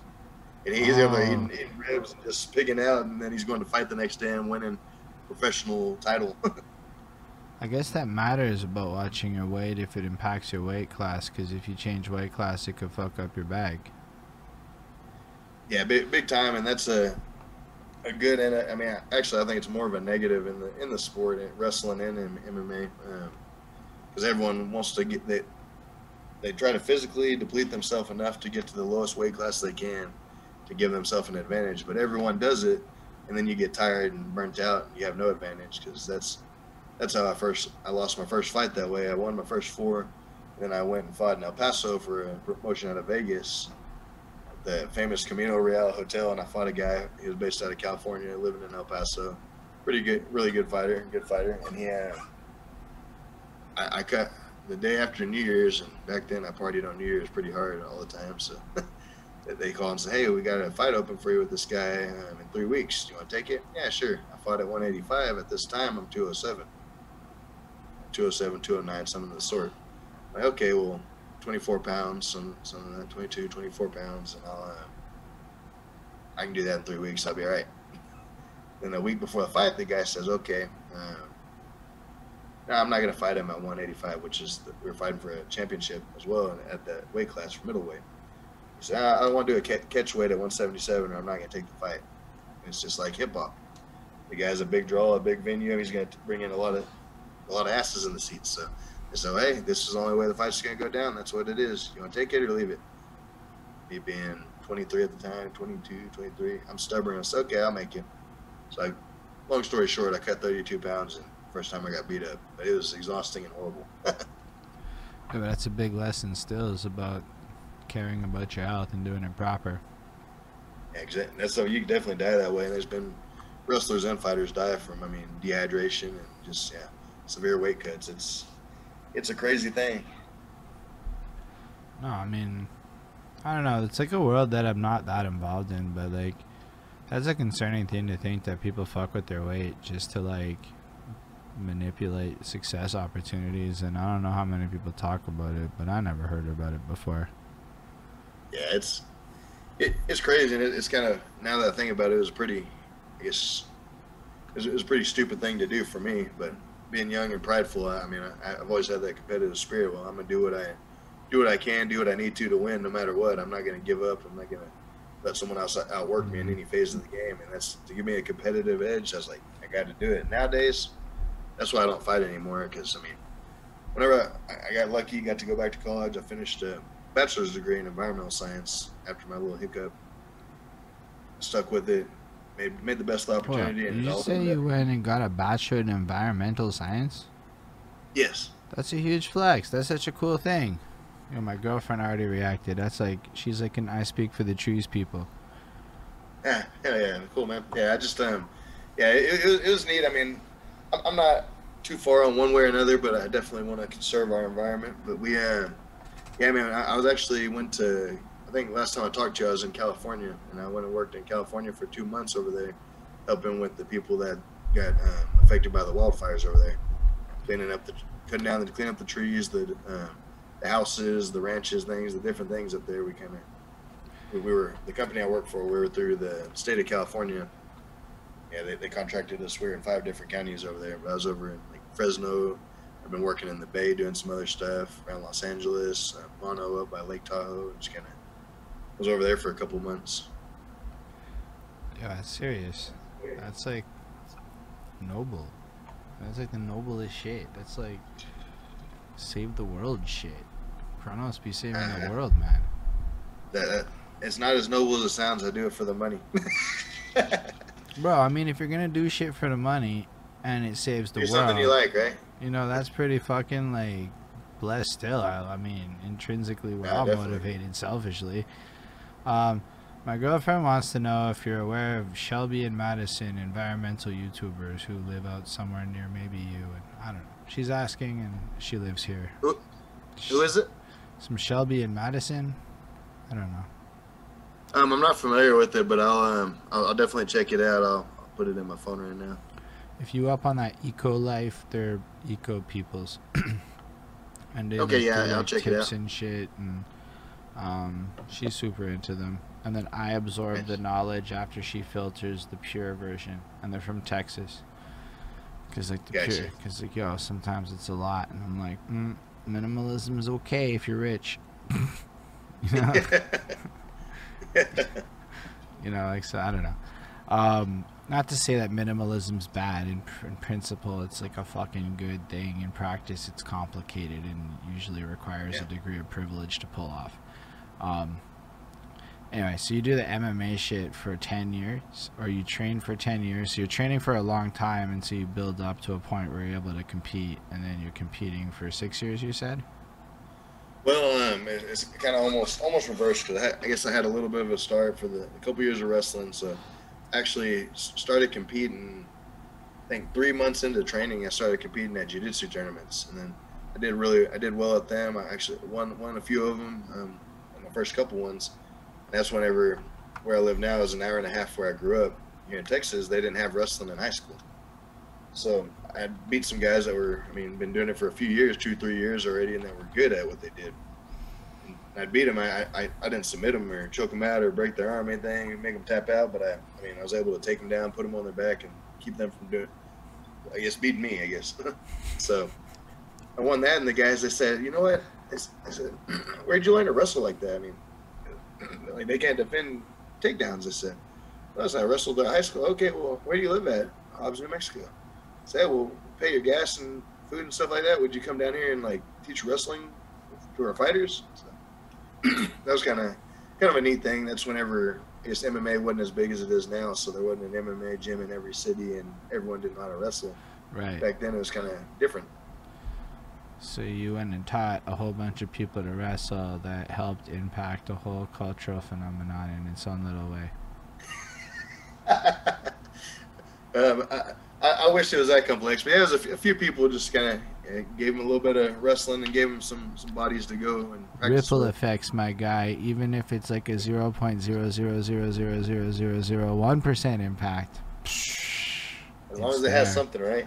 It's, Yes, it exists in the annals of footnotes. Put me in the fine print. I don't care where it's at. um, so I guess what makes you stop doing MMA, or do you have any other like MMA highlights? Um, have some, yeah, just different. In, I mean, they're, all. I mean, every experience is different, but um, yeah. Second fight, I fought a. The first. The first fight, same same thing is kind of a. Go up there, and the guy was the guy was two, I think two and one or three and one. He was a Hispanic guy. He just happened to be a gangbanger. It's stereotypical because back then, I mean, now I've got plenty of tattoos. Back then, I had no tattoos. I wasn't super big. I was wearing a baggy, um, baggy sweater and whatnot. And this guy, he had, he had 187 tattooed on his throat, east side on his forearms, and he was, what you think of a stereotypical banger. And um, so we get to the casino for weigh-ins. I'm sitting there just kind of real calm. I'm, I'm ready. I trained hard. I'm on weight. This guy keeps over there kind of giving me the mean stink eye, the mad dog in you type of thing. He gets on the scale, and he, he's, he's a big guy, but he was a little soft. I mean, he wasn't as, as prepared, I felt. I get up there on the scale. I mean, once in, I'm confident because, okay, I'm in the action. Like, I'm just getting the action. We get in each other's face. and get up there and get on the scale, give him a little traditional, you know, smile for the camera type thing. And, and he looks at me, and I see his demeanor change a little bit. We go and do the whole traditional face off. You go get in each other's face and go like this, look mean, look mad, or whatever for the pictures. Yo, what was the Do name of your opponent? The second one? Oh, shoot. I, the second one, his name was Cole. I, I honestly, I don't remember this guy's name. The nameless Cole. Yeah, the, the, second guy, his name was Colt. Um, for, He's a guy from San Antonio, but I, I can't remember this guy's name. I, I don't know if I ever heard it again after the, the one day that I that I fought him, but um, yeah, we we fought at the um, the Coliseum for that Eagles promotion right there, and that was, it was kind of cool because back 2009, not everything was filmed, not everything was. So they actually got some got some pictures and stuff of the event. Oh yeah, what was your MMA name? Uh, they- they call it the Vanilla Gorilla.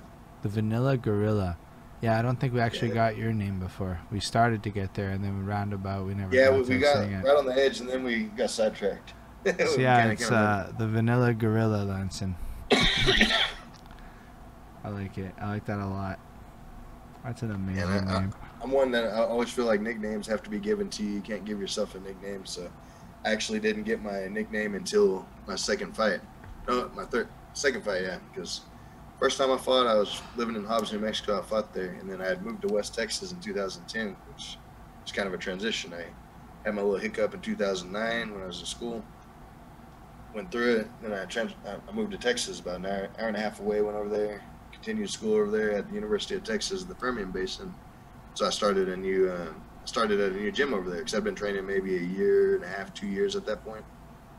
So I moved to a new community and went to this place called Roughhouse MMA with Brian Pierce, and I ended up staying there for the, about the remainder of the time that I that I trained. So I went over there, and then we go to a fight back in New Mexico to a show, and my old, my old um, instructor professors there, Ruben, Ruben Yamas, and they're from the works, and they they- they're talking. We're all talking to each other, being friendly. Hey, like a reunion type thing.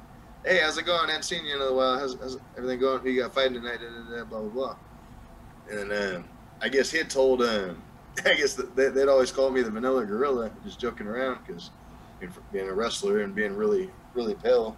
They, they said, man, you're, you're, always you're freakishly strong. Because I mean, back then I was 195, 200 pounds. Go up against guys 275 and put them on their back and keep them down and be, I mean, match match them. They'd say, say, hey, just I mean, real real aggressive like a gorilla. They just grab you and I mean, whatever, go from there. So, and I, I'd always laugh because I was like, you guys are dumb. Call me vanilla gorilla. That's that's goofy. So the, I, walk out and then to the second fight, they do the music and whatnot, and they call you out on there and they say, "They're coming up next, the, um, Justin, the Vanilla Gorilla, Nixon," and they're like, and I was like, "What the hell?"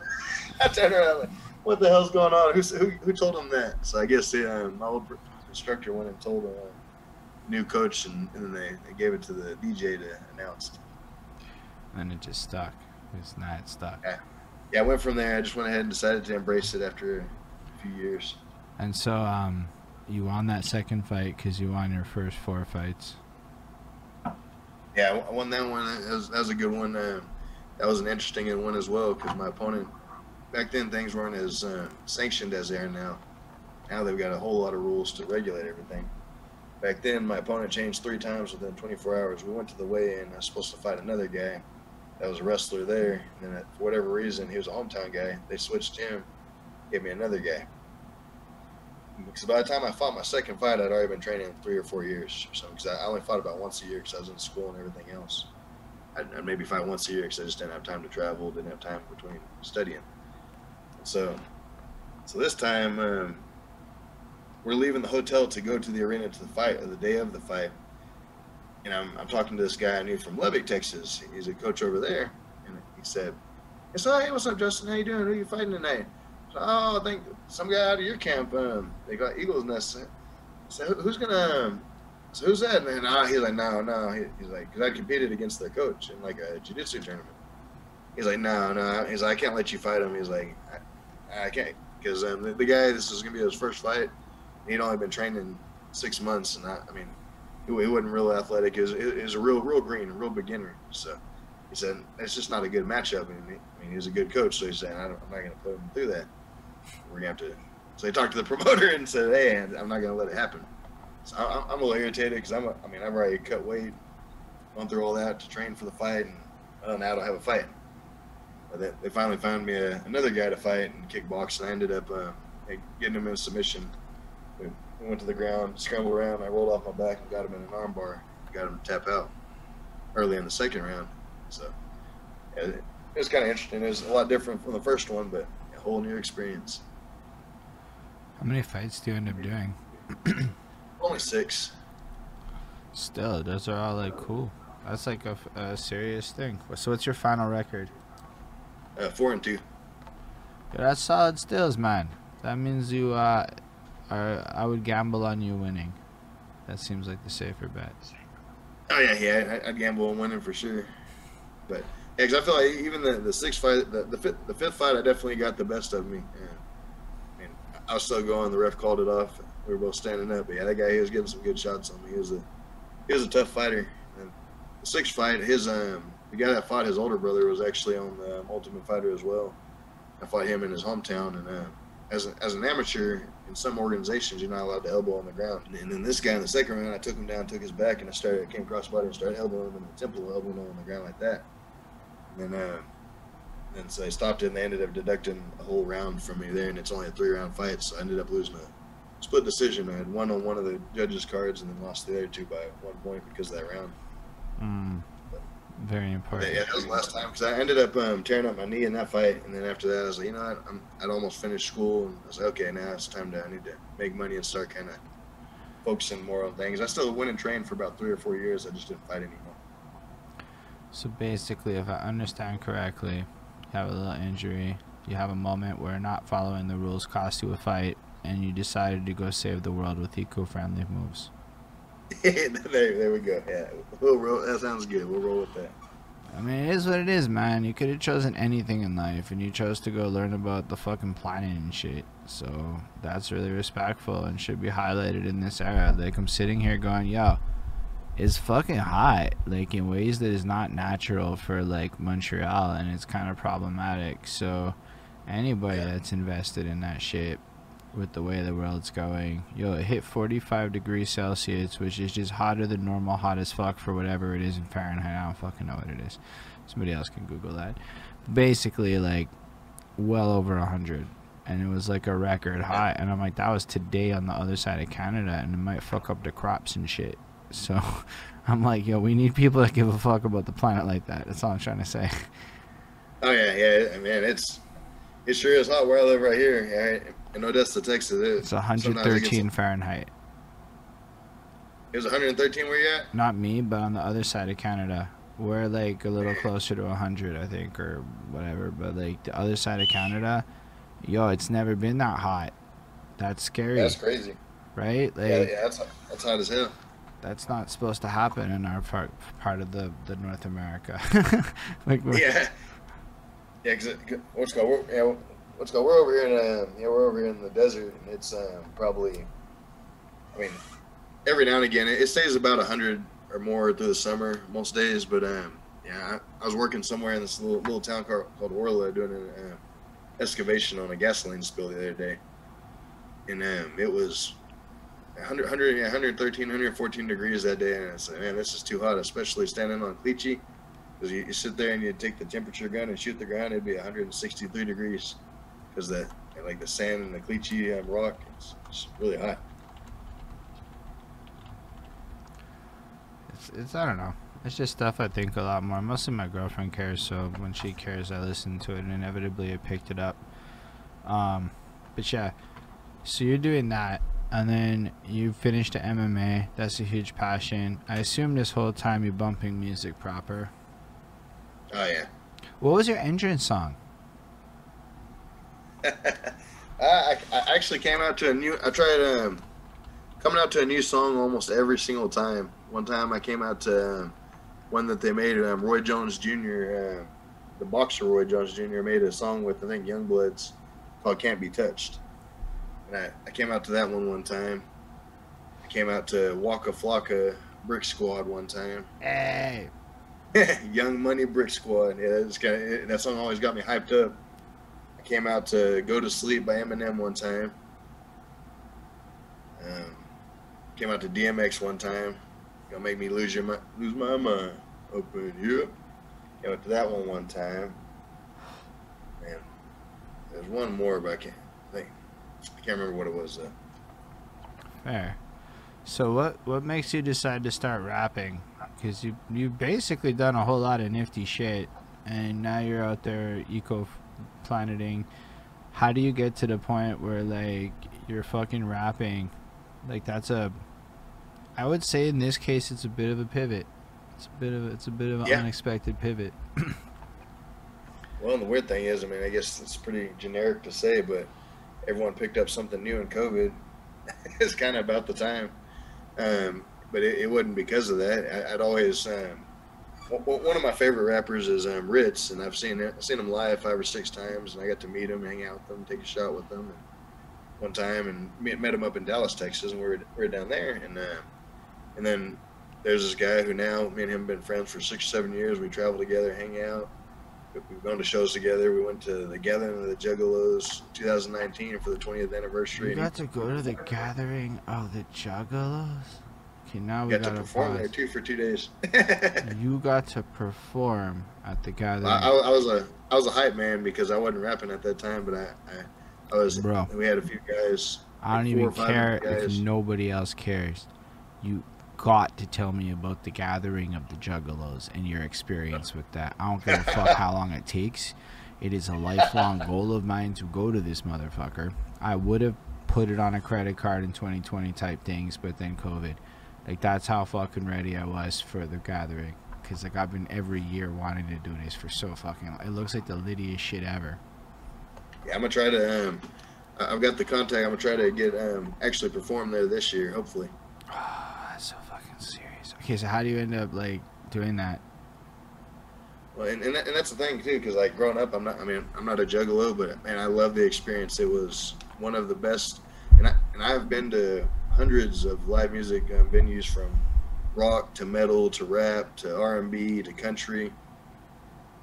And I'd probably say it's the best festival and best music experience I ever had. It was amazing the best concert I've been to, hands down, in my life, is the Great Milenko tour in 2019 when they came to Montreal and they sprayed okay. me with fucking Faygo.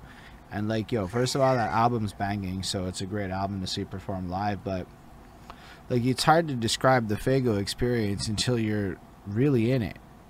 And Crazy. I have like video of me getting hit in the face with Faygo. And it's like incredible. Except my phone's waterproof, so I'm like, fuck that. We going in on this filming shit. and uh, man, it was beautiful, and just the whole like theater of it all, like the spectacle, like yo, they took this Foufounes bar up in Montreal, which a lot of people don't utilize correctly, and turned it into a whole experience, bro. By the time it was done, there was this much Faygo on the fucking floor of the bar. Like it was serious. It was the best show I've been to.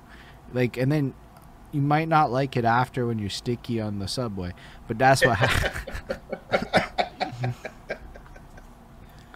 uh, only people who know know exactly what you're talking about. Yeah, that that is a fun time and a nasty feeling. All right, so yeah, tell us about the gathering though, for real. Well, have you ever heard of um, Odd Squad Family? Yes.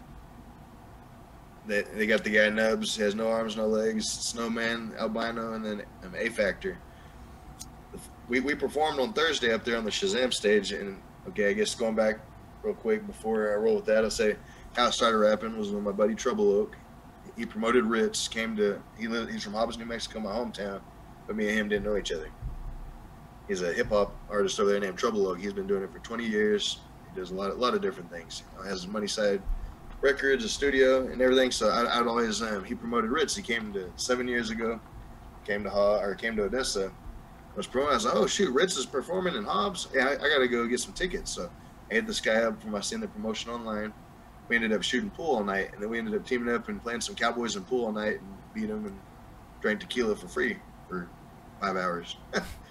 and then we got to talking music. I mean, he, of course, he loves hip hop, and so do I. So I mean, hey, we, we became friends. And then I work in Hobbs a lot with, for what I do for work. I, especially back then, I used to travel. I'd go over there to a studio and hang out, go eat, play dominoes, and we'd sit out there and I'd watch him record people because I mean he's an engineer, he produces beats and everything. We'll sit there and um, I'll watch him make beats. I'll watch him record himself, record other people, or we'll just listen to music. Tech N9ne, Rittz, um, whatever system of a down. a little, little everything. We got to hang out and stuff, and then became pretty good friends. And then one day we're sitting in there for, I mean, years later, start freestyling and stuff. And uh, he said, why, why, don't you ever think about recording a song? I, said, I don't know. Never really crossed my mind. I never, really figured I could sing much, or I mean, I, I didn't think it's any good. But nah, he said, he said, dope, man. So I said, okay, it's I'll, I'll give it a try. And so I was at the gym. See, I kind of put that on the back burner for a little bit. I was at the gym one day running, working out and stuff, and I started listening to some Wu Tang Clan. Sitting there listening to Wu Tang and was like, you know what? Hey, start. I just listening to the beat in between sets or something. I'd sit there on my phone, and started like jotting down lyrics. That I was like, what would it be like to kind of put together the thoughts of a song? I don't know. I don't even know how to put a song together, but what would be the thoughts of it? So I start going there, do do do do do. I write a little song, and I, I hit him up and say, hey, what would you charge me to to make me a beat and then do a verse on it? So he gives me a number. I said, okay, that's, that, that's more than reasonable. Let's do it. I want to try it. I want to test myself. So that, that's how um, that's how I'm born. But now we fast forward back to the gathering, Mm-hmm. and um, I went with him. He said, because we're pretty good friends at this point. It's five years later. He said, hey, um, we're sitting at Applebee's having a beer, and he took a shot. and He said, you want to go to the gathering of the Juggalos? And I'm like, what? What do you mean go to the gathering of the Juggalos in Indiana? I mean, because Indiana is yeah, 15 hours away or something, 18 hours away. I've never been to Indiana, in my life. He said, "You want to go to the gathering of the Juggalos in Indiana?" I was like, "Hmm, maybe." so I look at the lineup and start seeing this. Okay, I, of course ICP, and then uh, start seeing uh, Morris Day and the Times, War. And I see Bone Thugs, Tech N9ne, Twisted Insane, Odd Squad Family. I was like, "Hey, out, let's go." I was like, that's, that's such. I mean, that, that's right up my alley. Just a big, huge, diverse lineup of music, of every like every genre. So like, this sounds amazing. And I've always heard about it. I was like, I want to go check out the experience. Like, I want to go meet, like, hang out there and see what it's like. Awesome. We get there the first day, and he performed on the Shazam stage. I think we got there like, I think four o'clock. We performed at like five o'clock on Thursday. I think it was maybe the second day of the gathering. No, we performed one day on Wednesday and then one day on Friday. So yeah, Wednesday we get there about five o'clock and they perform on the secondary stage, not the huge main stage, but at the still a big stage up there. I mean, nicest stage I'd ever been on or ever been on to this day. But we go up there and then they give us our own little little trailer and stuff. Says Money Side Musica. We get to use it for four hours before and after, a little bit to hang out and party and whatnot. It was cool. And um, it was him, one of our buddies, Roach Joker, uh, another artist, Smooth Gambino, and DJ Foulmouth. We all kind of traveled together up there, like a, like a big ass road trip. So, um, yeah, we performed and everything, and then the next day, because I, I was a big Odd Squad fa- um, fan, me and my wife listened to him, liked him a lot. We're sitting there um, after the performance stuff. He had set up his little merch booth and whatnot out there, some CDs and shirts he'd made, and um, had a canopy and sold sold lokes and and we're sitting there and then I look over here like this, see um, see Nubs and Snowman walking over here and A Factor right behind them. Like, what the hell? that's cool. I mean, that, that's one of the people I was excited to see on the on the show that I really wanted to go for. So they stopped by the booth and then yeah, Nubs didn't have any glasses, so we gave him a pair of lokes and we ended up sitting there. Over here, I can't smoke because of work, but I mean, everyone I mean, blunts, smoking, had a seven foot bong. Uh, but yeah, we sit there and finished a bottle of Ciroc Redberry, me and the Odd Squad family. while, they, while they're sitting there smoking with their other friends and DJ and stuff. So it, it was a pretty cool, surreal experience. And then uh, they said, "Hey, well," they said, "You know what? If you ever get into music, let us know, and we'll um, we'll get you we'll get you a feature." So that's on that time travel album. I got a, a verse from Nubs, and then on the Trials and Tribulations album, I did a verse with Snowman. And I was like, to me, as an artist, like back then, I didn't even know I was gonna make music. It's kind of cool to like fast forward two years later. Okay, now I got a song with these guys that I that I, I looked up to and like loved their music, kind of impacted my life. I was like, that's pretty pretty cool journey and like thing to actually put into real time. Like it wasn't like okay, I met him at a show and talked to him for five seconds and took a picture. I got to sit there for an hour and a half and laugh and hang out with him. It just goes to Make show music. like the power of festivals in general. Yeah, definitely. Maybe not so much the Coachellas. I don't really know what the vibes like there, but more of those like underground festivals that like are more like that. That are more like you could turn around and the motherfuckers right there wanting to party with you for some random reason. So I, I Hey, do, do you know? Um, have you ever listened to Kung Fu Vampire? Yes. Yeah, saying that we we, we actually um because the guy, the guy I'm talking about, Trouble he produces or he promotes shows over there in New Mexico.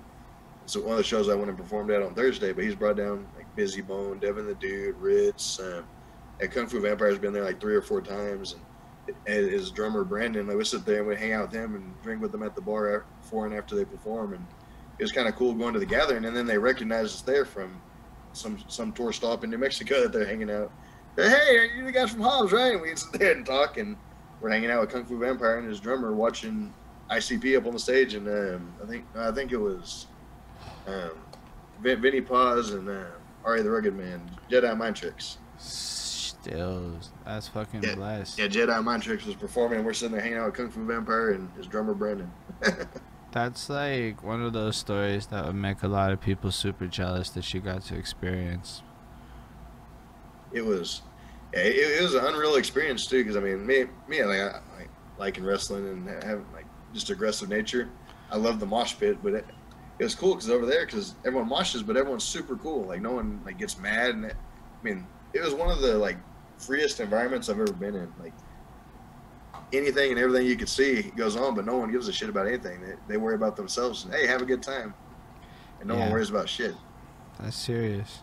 Then you got the wrestling and everything else. Like it's just like a vibe. I don't know. I've oh, watched Oh, a lot. the, the, the moshing was awesome, man. I just sit there and just take my shirt off. Sometimes just, just like hang out and fucking listen to music, party, go and mosh. And that me and the guy who wrote Joker, we made a song together called Mosh Pit Music, and that actually the whole song is made off of what happened at the gathering. Because every time I saw a mosh pit, they're like, "You're a crazy fucker." Because every time I go, I go find, I see a mosh pit, I'd go get in it and have some fun. And they're like, "Nah, we're good." I ain't gonna get all exhausted or get beat up. Nah, I was hit like, the point where like I don't mind like being in the pit, but not like the part where it's scary. That's not my Yeah. favorite. I want to be on the outskirts where you just Yeah, bump you, into you, you bounce a little bit here and there, and Yeah, because I'm like five Yeah. seven and uh, not that muscly, so it doesn't sound fun to get the shit kicked out of me in the pit. To be honest. Yeah, for sure. I mean, it, it's definitely yeah. You either it's you either have to hate it or love it. But sometimes I'm the same way. I get tired and I just want to. I want to go bounce around. I don't want to go in there every time and like Mm. bang and lower my shoulder and. But don't get me wrong, I want to be in it. Just not Yeah, yeah, like yeah. that. When the It- it- you see a circle form, I'm like, fuck that. Let me navigate that way a little bit. And then you just gotta deal with the squished, the unsquished, the squished, the unsquished, because the circle squishes you. Uh-huh. Yeah, the, the first mosh pit I ever got into, it actually wasn't too too long. I mean, six seven years ago, we went to River City Rock Fest, and I think it was Five Finger Death Punch, and I, I moshed for like six songs, and I was like, "Where have I been? Where, where's this been my whole life? this is awesome." And I I- got to mosh at, at Metallica at um, Cowboy Stadium in Dallas. I know my first one was the Vans Warp Tour of 06 in their Oh, Montreal nice. stop. That was, that cool. I just have this vivid memory. Uh, it was like less than Jake or somebody like that starts playing. And like me and the girl I was dating at the time are standing at an appropriate distance away from the crowd because she has this phobia where the mosh pits is a huge no, this, that, the next thing. We turn around and it's like a sea of giant, like mid 30s at this time, tattooed men just start barreling. It was, it was like for her the most terrifying experience of her fucking life. And then you got nowhere to go but into that crowd. And then I had to like get her out of it, and it was like a serious. I mean, it was a, for me amazing. That was fun. That was a great experience. but I, um, yeah, to me, it's it, it's like, it's great. Just like where else can you kind of legally bump into people in aggressive ways? And like, let's say somebody does bother you, give them a little fucking nudge a little bit. And th- this will sound even crazier, but I mean, it's a gathering of the Juggalos, so what do you expect? Especially when we start, we you ever listen to uh, it? That it's a kind of like a, it's metal trap or trap. I don't, I don't know, Ghostemane, like that type Yeah. of music. I know what that is. Yes, I like it. Yeah, they, they had Ghostemane was up there performing at the gathering too, and they had the lights going. The bass was, I mean, it was insane. It was a crazy mosh pit. We went out there, went out there and just uh, and moshed out there for that. And then in the middle of that, people were throwing fireworks, like mortar shell, artillery shells in the middle of the mosh pit, like little grenades. it, it, was insane. Like, And of course, people get hit in the head with Faygo, and I mean, sometimes full two liter Faygo bottles. And it I don't know wild. if I'm. I don't know if I'm young enough for that level of fucking mosh pit. To be honest with you, um, Yeah, it was. It, it was a little bit crazy. It wasn't like that at every mosh pit, but once you got towards the end of the weekend mm, and it was like the main main stage, I mean, because people sit out there and they bring their own like I say anything goes, like anything goes. I mean, I can something- picture where certain intoxicants might make you a little bit more aggressive than the ones I fuck with, especially if anything goes. Uh, and, and, yeah, and by the very end of it, um, they had bonfire, the picnic tables, big old fires were set in the middle of the crowd while people were out there moshing and stuff. It was, it, it was nuts. Oh my gosh! So you're saying dip out before the last day of the gathering if you want to go? Well, if you want, if you want to see the the Faygo Armageddon and ICP, you gotta wait till the last day. But that's when all the crazy shit happens. That's fair. I mean, it's like you want to see it, but you don't want to be like, er, like, I don't know. I have like mixed feelings, but I'm sure if I was there, I'd be fucking in the vibe. Like, how could you miss it? Like that's yeah, it's, you, you kind of just get caught up in the in the moments. I mean, it, I it's, just legitimately watched multiple of their gathering of the Juggalo performances on YouTube because their showmanship at that, like, they go in. They treat that They shit hard. like Vince McMahon treats WrestleMania. Like Mhm. it's fucking cool. Like almost no, I would say like a lot of people might hate their music, but as an independent artist, watching what they did with that, it took them 15 years to make it profitable, and then it became profitable. Like that's like fucking Amazon type shit. Losing Yeah. money on some shit for 15 years before it becomes profitable. That's some, like yo, I saw them doing this kind of, and it just inspired me a lot. I'm like, but yo, Mhm. Juggalos will fucking die for ICP. It's crazy.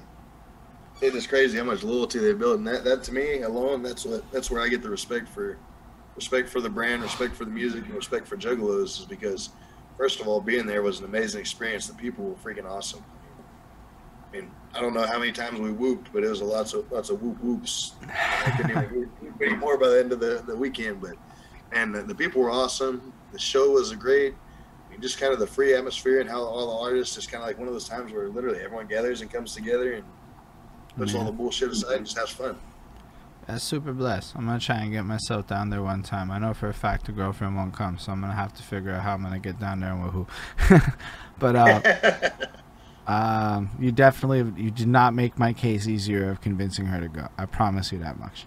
Uh, I mean, it's really, really tame, and the music is um, awesome. nah, I mean she she can Google. Everyone can Google it. Man. I was recently like Tila Tequila fan. The Juggalos butchered her on stage. I mean, like shit, man. Juggalos can be high. Yeah, it, I I I that, that that was a crazy um, thing. I, I've, I've read that story too, but yeah, I think as a whole, it's not. That's not what you should expect. No, no, I, feel like it's more like I don't know, outcast outcasting. That would be more like what I would expect. Um, all right, so how do you end up getting into music? It, it's after that, after you go to the gathering, you actually get into at COVID. So you've gone to the gathering, you've been a hype man, and you met a bunch of famous people and partied with them. All right, so I can see how maybe you're feeling a bug when COVID kicks in and you get free time a little bit later on, right? Because it's what eight months later, Mhm. S- something like that. Yeah, yeah, seven, eight months later, because August of 2019 that is the, and the cool thing is we got to perform as the um, the 20th annual the Super Gathering, which is the 20th one that had, so they went big on the whole thing. And same same thing. I got. I mean, yeah, it was just a real inspiring experience because I got to meet Twisted Insane as well, I mean, he, was one of my favorite rappers beforehand. And now got me and him and Trouble Oak did a song together on one of Trouble's beats. So Yeah, that's serious. My homeboy Chris Chrome was gonna edit this and gonna trip balls, and I'm gonna get a DM when he gets to this part of the video. I promise. yeah, he's a Twisted Insane fan. Yeah, big time. Oh yeah, yeah. We, we made a song called Computer Screens. It's definitely dark and fits the vibe of what he goes with. Uh, I mean, him. Um, yeah, it, it, it's interesting. I'll, if he wants to, just let me know and I'll shoot him a link. He it. It's- absolutely it's- fucking wants it. I promise. yeah, I, I guess later on today or tomorrow I'll shoot you a link of it. Um, whatever, whatever listening thing we can do. That's But, uh, fresh, man. No, but that's cool. How, so how did you get a feature with Twisted Insane? Hey, kind of same way. Um, was just at the gathering. Like I got the feature from two guys from Odd Squad family, Nubs and Snowman, two of the three, just by hanging out with them. And after Twisted and Insane's performance, he came over there to the side of the stage and was hanging out talking to everyone. And um, so I went and met him over there, and same thing. Just kind of talked like back and forth, BS a little bit. He said, "Hey, he's like, if you if you ever ever need a feature, holler at me. I'll get you a good price." He's Bro, like, all, all I'm saying is all I gotta do is go to the gathering to meet these people. yeah, yeah. Just go to the gathering and interact and have fun and. Oh, uh, we got two questions from the crowd. I'm telling you, people don't get it. This is the perfect interview. We barely talk about music shit. It's just regular people shit all day long, and then people stay interested because they don't know what's coming next. Honestly, this is the ideal thing for me. Um, oh, dude, it's awesome. I mean, we're yeah, two hours later, and I hadn't even had to really think about it. I've probably been rambling more than I need to. Nah, it's perfect. That's what we want. Um, so, uh, what's your favorite Twisted Insane project? mm, I really like that. Um, the the double album, the, the Insane, Insane Asylum was really good. I really like that one, but I'm gonna say since I got into Twisted Insane later on in my life, I, am probably most impacted, especially because he had Rittz on there. I'm a huge Rittz fan. I'm a, the Sick James is probably my favorite one. He did that mm-hmm. dual one, dual album a couple um, October's ago. And the other question is, how do you feel about trying out battle rapping? Because with your energy, you might do pretty well with that.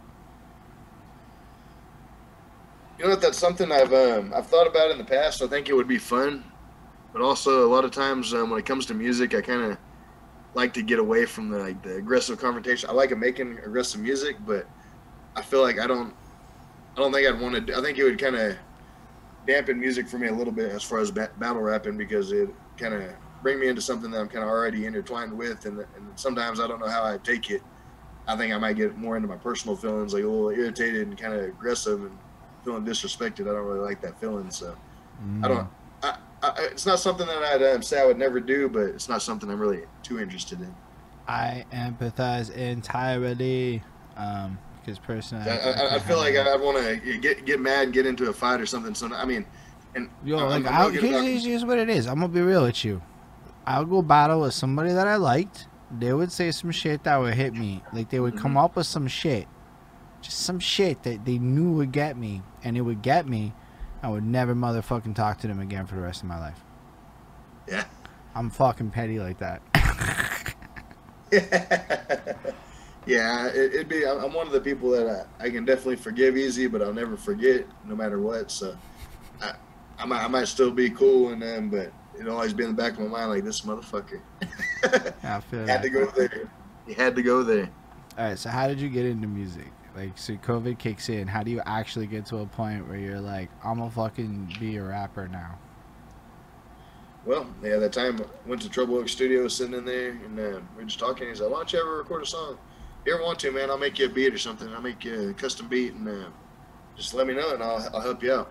All right, cool. So uh, one day it just clicks. I'm at the gym working out, listening to Wu Tang Clan. Wu Tang Clan, and then uh, what's the other guy's name? Ace Ace Hood. One of his songs came on. I was just listening to different type of beats, different styles, different eras, and uh, started like just thinking of things like lyrics in my head, just kind of little story stuff that was on my mind. And I'm sitting there going, and I'm like, all right, that, that's that's uh, at that exact moment, I, I messaged my buddy, hey, hey, what's up? And uh, so, what would you, what would you think about making me a beat and doing a verse on the song if I were to put one together? Like, hey, I'm with it, man. He's like, he's, I already told you. He's like, you should try to try it and see if you like it. So, I did it. First experience was horrible. I hated it. 73 songs later, here we are. I mean, okay, so tell us about the horrible first experience. Well, to, I mean, to me, I've never, I mean, I've always listened to music, but I've never thought about it as far as composing music and putting it together myself. And so, like, to me, the bars, I, don't feel were, were horrible, but the delivery thing was something different. Like trying to like I overwrote everything to to get it to actually sound smooth and flow on the beat. I could get on beat, but there'd always be parts where I just mess up. Mm. And even back then, I was like, I don't want to punch anything in. I was like stubborn, just say they Classic beginner rapper moves. yeah, stubborn. I was like, I want to put the whole 16 in there without punching anything in. And I was like, at that point, it's more about what can I do, not what what can it sound like. And so I'm like, Ah, you said it perfect. I know a lot of people who are like that. I used to be a lot more like that. I'm still okay. I'm lying. I'm in the process of learning how to be more about what it sounds like than what I can do. It's a yeah. process. yeah, you, you got to. There's a breakthrough. You got to get past something because I finally, okay, I don't care if I, if I got to punch in eights and eights or even fours and fours and fours and fours, then I'll do it. As long as everything sounds cohesive and it sounds good. If it sounds better that way, I'll do it. And so, yeah, we, we get there, and uh, I was literally we recorded a song on my first album, still on the um, Father Time the present album because I did a dual album when I first started. That's, I'm real stubborn. Whenever I get into something, I really like hone in and focus on it. So I made 23, 23 tracks in three months when I first started. 23 tracks in three months. Was it out with your boy? Um, no, um, I did it at a few different studios. One, I got another buddy that I've known that he's DJed our party since he's like 14. He, he's a really good producer. He does a lot of my beats. Um, tr- they call him Trackzilla or, or DJ A Track. Yeah, so he has a cool little studio over there. So I recorded a few songs over there, and uh, but I recorded them almost every single one over there at that Moneyside studio with my buddy Trouble Oak. So I did those, and then I from there I branched out and got a few different beats from different people here and there. But to me, my whole kind of journey of this sort is. Um, so how, how do you how do you get the beats? Like, how do you meet these people? Do you just know them, or do you like reach out over the internet, or like, how do you actually get to that part? You know, and it's and it's kind of the same thing with fighting. I met a lot of people, networked, and met a lot of people through the fighting game. Music has been the same way. I've met some people that I would never do business with, and I really wouldn't. I definitely wouldn't want to be friends with because there's a lot of assholes in this game. But mm. there's a lot of people that are really genuine, and it's cool meeting the people that have the same love for music as you. So I like some of these guys are. I met them friends of friends. Like I've got a guy who's done eight or nine beats for me now. Endless Misfit. I met. I barely met him in person. I performed in Lubbock on Saturday, and that was the first. We've been working together for over a year, and that's the first time I met him in person. He came out to support and watch me at a show in Lubbock because that's where he lives at. He, so we met in person there, and I mean he's a cool dude. So we, I mean we've always worked together. and We're actually doing a song together now too, one of his albums. All right, we so met him. One of the other guys that went to the gathering with us, DJ Foulmouth, he makes beats too. So he's got a couple um, beats, some groovy kind of west to, West Coast type of thing. So I've got some from him, a lot of them from Trouble Oak. One of his friends who's a bit actually living in Odessa now, a guy named uh, Smoke to the Ceiling Beats, um, Nick Stevenson. I never met this guy, and he'd made 13 beats for me. And first time I met him was helping him. I, I, I went and picked up a couch for him because he, he, didn't his truck wasn't working. He didn't have a truck, so I went and picked up a couch and took it an hour away to where he lives. Then we hung out and talked more. But we've done a lot of business. He's done a lot of some of it mix and mastering, um, cover arts, for the trials and tribulations stuff. He did that whole project, the beats, the cover art, the mixing and mastering, and he did a lot of my first beats on that first album too. He's a friend of Trouble Oak. Yeah, and then I've met some people along the way from there different states from that Bring the Bars group. Um, like they got Genesis, we've um, done. I think we got four or five, six beats from him that I'm working on some new projects. But mostly, I just try to keep it like either friends or friends of friends, people local, like West Texas, Southeast New Mexico I do a lot of my collabs there um, to kind of help network for, like together because I mean there's a lot of dope artists around there. Mm. Just to kind of hey expose them to different crowds of people that I know. And so as you're coming into this in COVID, then is the internet basically the main way you're networking at this point? Yeah, net- networking and word of mouth because I mean that's the like the first um, video that I did was the third song I recorded rolling around and I actually made it two songs into one video there's another one with that guy Lonely that I was talking about, Greenhouse. Yeah, it's called um, Watch Your Step. And we made it in. It's like two similar but completely different concepts, and we made it into one video. And so that we actually recorded that during COVID over there, and uh, and then it goes on the internet, everyone wants to watch it because I mean, people who know me as Justin the the wrestler, Justin the football mm. player, Justin the guy that rides motorcycles or Justin the guy from school or I mean they, they know me as a bunch of different things. Like, what the hell is going on? This guy's rapping. So I mean, that one I think had 31, 3,200 views on YouTube, and most of them, I mean, 1,000, 800, something like that. But it, it's kind of the shock factor. They're like, what's going on? This guy's rapping. what the hell is this?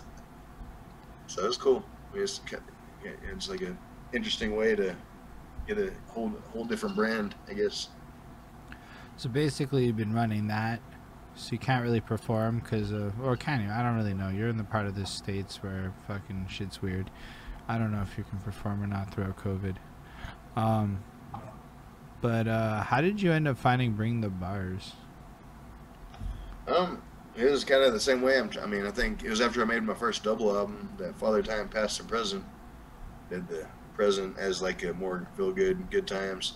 Past is more kind of like back, more aggressive, kind of stupid stuff, whatever. But um, I, I was promoting those two albums on uh, on like just some different networking sites and stuff for artists and listeners and things of the sort. And I ran into Sean on there, and this was, I guess, when he was first starting Bring the Bars. So we ran, we met, talked to each other in there because most of the time people just spam links, drop a link, and fucking disappear. They click on it just to click on it and don't listen to shit on your music. And and me, that I, I'm I'm not like that. I mean, if I'm gonna listen, I tell you I'm gonna listen to it, I'm gonna listen to the whole thing and I'm gonna digest it a little bit. So I don't, I mean, I don't know. There's a lot, a lot of disgenuine people just, I mean, basically wanting you to do something for them, but nothing back. So me and Sean ran into each other that way, and like, hey, you're a lot. I mean, like-minded like me. Hey, you're working on music. You're you're grinding. You're trying to get your music out there. You're trying to do it right. So I'm like, okay, cool. And he's like, hey, well, I'm starting this. I got this group, uh, the Bars. And then I went and joined it and checked it out. That's when JP the Pompafillion, we've done a couple songs together. He was on the first podcast. I listened to him, and then Siren Sarisi on one of the next ones.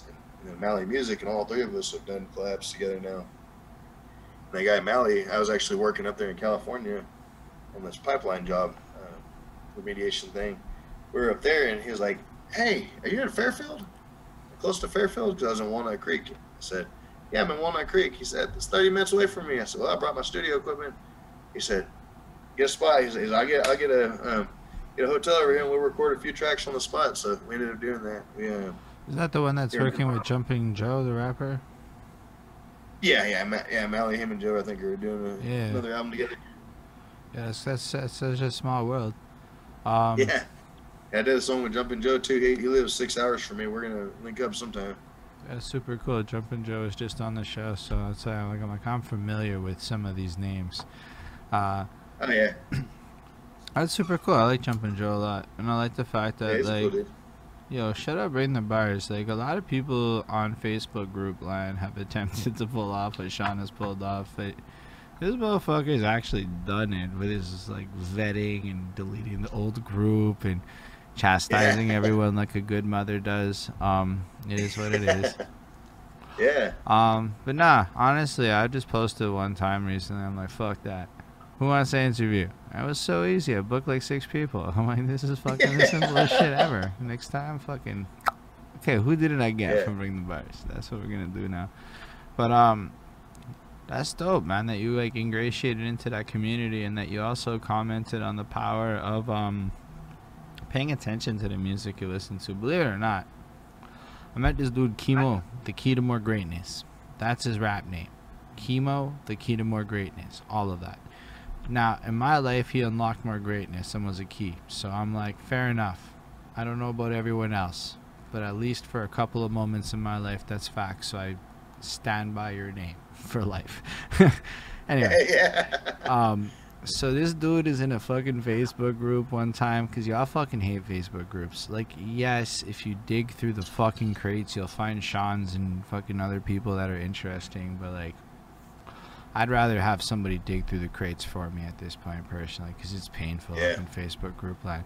The worst part is, is like you just see like 192 comments on a post. You're like, bro, nobody's looking at fucking anything here. Like, there's nothing. yeah. You got 100, 187 um, links and like two comments on maybe one or two of them. Like, what the fuck is this? Um. Anyway, so Chemo's like, I bet nobody's gonna fucking click on this video and like. I'm like, motherfucker, you do not know who saw this post. So I clicked on his shit, and I fucking liked it, and I commented, and I fucking took a screenshot, and I'm like, fuck you, I did. And then he got me booked at two opportunities during COVID, and I'm like, well, that's interesting. Go figure. Listen to one guy's music, and I got two performance opportunities at a time when everyone was complaining about not leaving the house, and I'm like, that's fucking wild. For sure. That's awesome. Um, yeah, there's a lot of power in it. Do you do Facebook group a lot? Is it like what are your preferred online internet network? I say it because like I don't know, man. Like how to play the internet game in 2021 is so fucking weird. It is, man. It changes all the time too. That's especially with like Facebook changing the way they did everything. I think last October or whenever it was, they kind of switched up the thing to basically force you into trying to pay for promo and stuff like that. That's an ongoing. It's just every year it gets It's- worse. Yeah, it gets worse and worse because I mean I'll notice that like you I know I know it's because my content's getting better, but I mean it's it's like stuff goes out there and you um, you just play it. But a lot of people sometimes some, you know one, one thing you'll post it'll have nothing. You'll post the same thing, different time. Two days later to have sixty likes or so- sixty reactions, and sometimes you see it, sometimes you don't. But it kind of definitely changes the reach. So I think as far as that, it's always like it's kind of strategic, really. I mean, face. I use Facebook, Instagram. I use Snapchat, but mostly just for people that I know. Um, Mm. I, I post a lot, like if I perform, I post some things on there. If I got a new video or something, a new song, I'll, I'll put something just for my everyday life. Like whenever I was working over there in the Bay, um, we went into this tunnel that had all this cool graffiti in it. I'd play my song or something, just kind of checking out the tunnel and put it on Snapchat, Instagram, Bro, you just described TikTok. that. yeah, I, I started a TikTok maybe three months ago, but I've only used it a couple times. Yo. I don't really. I'm like trying to be the worst rapper on TikTok. Let me put it to you like this. I fucking swear. I get an idea. It'll be like I'll open my phone, I'll hit the fucking button, and it'll be some shit like, yo, the cat's sitting in the chair staring at me. I don't like it when the cat's fucking staring at me. I'm trying to work and the cat's fucking annoying. And it's just that. Just some bullshit. yeah. I'm like trying to make it like so not lit. I don't know how else to put it. I'm like, I'm not gonna try. I try everywhere else in my life. I'm gonna make the worst shit of my life on TikTok. And I've gotten like two cool. fans out of it. But yo, so I'm doing these acapellas and this next man's just releases a video where he added fucking beats under me. And I'm like, get the fuck out of here. That's a thing that people do. So then man hits me up and goes, bro, send me a real acapella that you fucking spit and I'll make a real and I'm like off of doing bullshit TikTok raps with fucking Steve Dread. I'm like, get the fuck out. Like, this is crazy shit. Yeah, me and Steve Dread rap at each other sometimes. Nice. What's called me, me and Steve are actually doing a song together right now. And that's sick. Yo, you should jump on TikTok and like be like, yo, and then you you tag them, right? So you go, yo, Steve Yeah. Dread, we're doing a song right now. Got to tell the whatever, whatever.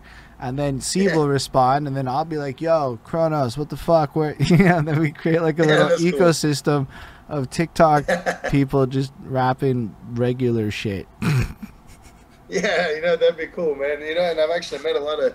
Seems like you guys are on a similar network, because I, I met Willie through there. He's played a lot of Yeah, some of my music on his Twitch shows, kicking it with Willie live on Fridays. That's it. He's played a lot of my albums on there, man. He's a cool dude, and um, we're doing. I did a little quick eight bars for his cipher um, that he's got coming up, and and me and Too Bad, um, I met him through the We Do for We group, and and that's kind of how I came across Steve too, between Bring the Bars and We We Do for We, and so me and Too Bad are doing a song right now together too. Yeah, that's what it is. Um, Willie's the homie. Like we uh we like met over kicking it live way back in the day, and I liked what Willie had to say about my music. Fucking everybody on his show hates my music, and I accept it. I don't hate it, but like you can tell when you like they like Yeah. some shit and they don't fuck with your songs. It is what it is.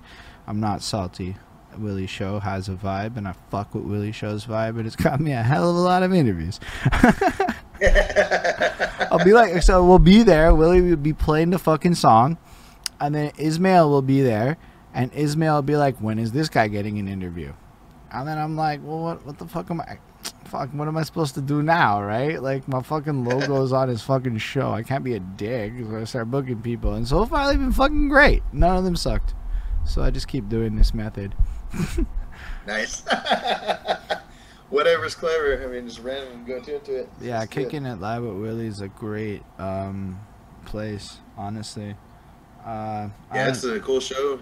That what, what's the um? Too bad's got that that, that radio show um, in the 806. It's cool. I have yet to check it one time. Sorry, too bad if that's it is, but it's partly because I go live six, seven days a week. Like I fucking am Yeah. overbooked this week.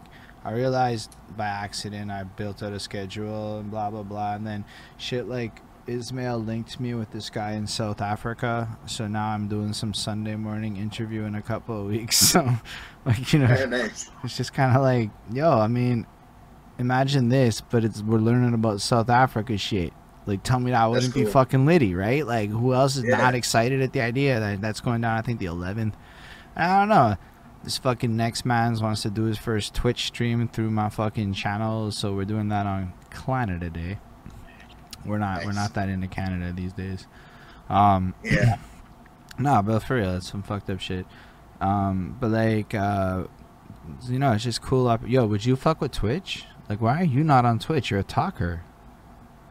I don't know, man. I, I think it's, a lot of it's just kind of making the time, having the time, because I've got a wife and um, three kids, and the fourth one on the way in between work. I, I try to get as much in as I can and uh, That is a- network and get through it. Pretty fucking good answer. For anyone that doesn't know, Twitch is time intensive. If you say words like kids and wives, and that's a real reason, you probably do not have time for Twitch. No, like if you don't have 25 hours, honestly, like let's say low at 25 hours a month to dedicate to it, you can't even keep monetization kind of things. You can't get monetized. So it's like, what's the fucking point? So like I'm putting in like 90 to 100 hours a month into this shit. Like it's fucking ludicrous. Like you really can't do that with children, or you're only doing this. You know, like like you No, know. it, it'd be it'd be too hard for me, and if uh, But music's I wanted to keep a faster. yeah. But yo, let's you put out a fuck ton of music. Like, are you not worried? And I'm asking this just out of sincere curiosity. Like your volume of just 2021 releases is is is, is a lot, which I fuck with personally for a lot of reasons. So I'm curious to know why you're just throwing out all the music, just making it bang it out, like, just like spitting it out. Why are you like into that version of this marketing plan? Um, to me, to me, the biggest thing is kind of um, like, and more as a personal preference. Even, I mean, money intertwined and set aside. Because I mean, I, I got my career and make, make some money there. But so, kind of what I want to do is, and I've, I've been that way. Always hit the ground really fast. And I, I want to be a, I want to see the progression. I want people to be able to actively see the progression with me, even if they miss some of it along the way. I like to basically, boom. I'm, I'm gonna give you what I'm, what's coming to my head boom, boom, boom, and what I'm learning each from each album. And I mean, I, I'm, I've kind of slowed down a little bit because I, I finally I went through that. I, I did two small EPs. The did the time travel on 219. Um, that's where this the significance that most people might not know about. I've, I've only told a few people, and I'm sure most people hadn't figured it out. But there's time travel, which is the T and the T, on the 19th. 19 is a big significant number to me. On my sports numbers. It's been a lucky number if I hit on roulette. My son was born on the 19th on on uh, April 19th. My first son. So he uh, so 219 I put out time travel TT. 319 I came out with another EP. First one had Nebs on it. The second one had um, Snowman from Auto Squad family, Sally Cortez on the hook, and then also had Tiki Man from the Bring the Bars group, Jumpin' Joe from the Bring the Bars group, and uh, Siren Cyrezi from the Bring the Bars group. We're all on that, uh, all on that same EP on the time travel, and then Trials and Tribulation had some basically had one collab from uh, from Launch Squad family, and then the rest collabs from Bring the Bars, different people, because I'm always trying to work and flex like flex my mind to make sure I can kind of basically, in a sense, keep up with these guys because I'm barely learning how to rap. so. Fair enough. I did a song with, with Otis Isaacs and, um, and Bad Habit on that one. And then I did one by myself, basically, which is a song about like snowboarding and all our um, annual snowboarding trip I take with my family every year. And then we do, like, basically, uh, the, and it's, it's an adult trip. It's me and my wife and brother in law and stuff. We all go and have a good time and party, drink schnapps on the mountain, snowboard, and j- jump some stuff and everything in between. And did, did that. Then um, did one with JP the Pumpafillion on there. So that that's Trials and Tribulation on a month later on 319, just five tracks, another five track EP. There's a the TT significance on the next month on the 19th, and then the next month was basically a year that I'd been rapping. I, I told myself um, that I would, when I first started and I decided I was going to do going to start rapping for real. I wanted to say, okay, I want to learn and keep get practice by numbers and then just repetitive, just like wrestling, repetitive, boom, boom, boom, boom, boom, boom. I said, in the first year, I'm gonna complete more than 50 studio tracks, everyone exclusive beats, professionally mixed and mastered. And I'm I'm gonna do it, put some time into it, and try to get better throughout it, throughout the process. So, the third one in that series I put out was the T3 anniversary album, which okay, you got T squared, TT, and then that's the third one, so I called it T3. Along the way, and then anniversary because it was one one year anniversary to me rapping, and also anniversary because my son's birthday is on that day as well. I call it T3 anniversary, and T3 made me think think of the Terminator, so I turned myself into a damn Terminator on the cover. so yeah, that's kind of how that one was kind of born and brought about. You know, Kinda you did. volume, volume, volume, volume. It's just serious though. Like you're not even worried about that. And I say that not to like be weird about it, but like so many people I know are like, bro, three minute songs, gotta put up three tracks max, attention span, attention spans, attention spans. So I wrote a hook called "It's Not Attention Spans, They Think You're Boring." That's the mo this motherfucking story. Um, It, it, it- it's the truth, and um, I, I've talked about that with a lot of people too, especially like the older, like older people that I'm around that, that have made music for 10, 15, 20 years. Best example, my buddy Trouble Hook, because that dude has some insane bars. I mean, he's real, real diverse, great, great musician. He's won three sixteens. That's had three sixteens every track, some five, six minutes long. I said, and he's he. We- we've been talking about that today. Kind of the way that the digital era has changed. That uh, I mean, your attention spans go. I mean, it's short because everything's at the touch of our fingertips. We can switch anytime and get anything we want any second. So now you see two twelves, and sometimes you see like one twelve and a hook Wow. or something. I swear I went to do this track yesterday. and it's like not really hip hop, so keep that in mind. I mean, I'm still gonna rap a little bit, but like, yo, the first verse is an eight. I'm like, it's an eight? And then I wrote the eight, and I'm like, that's it? I'm like, this is the easiest shit ever. I don't care what anyone says. An eight? And then the next verse was like a fucking 12 or something. I'm like, what? And then the chorus, which doubled, so it was like four times two.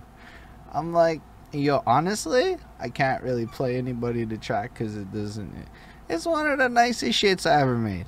It's just like so. Yeah. It's re- the re-listenability on it because it's not like too much. You have to be like a head head to want to go listen to bars bars. And I'm not gonna Yeah. lie, I have to be in a mood to be a head head. Like I remember reviewing Black Thought, and his fucking lyrical shit, and like trying to think about the bars, and I'm like, man, I'm never gonna do this justice because I ain't never gonna Google this shit. yeah, It sounds Yeah, amazing, really- but like, you gotta dive into it, and you really gotta dissect it because there's there's so much that goes past the surface. You really have to be aware and like able to. Okay, am I wanting to take out a music to be able to sit there and analyze every second and every point, or do I want to enjoy the experience? So that's I think to me it's I mean, about both. 60 40. but like, Yeah. like, but like, there's a point where it's like I don't have the time at my age to put the effort in like I did when I'm like 20, when like that's all I fucking did. Like at 20, yo, I'm just sitting there. I remember like being 22, 23, a bit, a bit older, like really getting into shit with YouTube open while at a call center at work with Wikipedia, reading motherfuckers' Wikipedia stories and shit. Like just reading, reading, because what else are you fucking doing? You're on calls, it's boring. Um, and they didn't have good tracking software back then. So like, it was like, yo, and I can't do that now. Now I'm at work and I have to work work. Like I can barely fucking listen to music these days.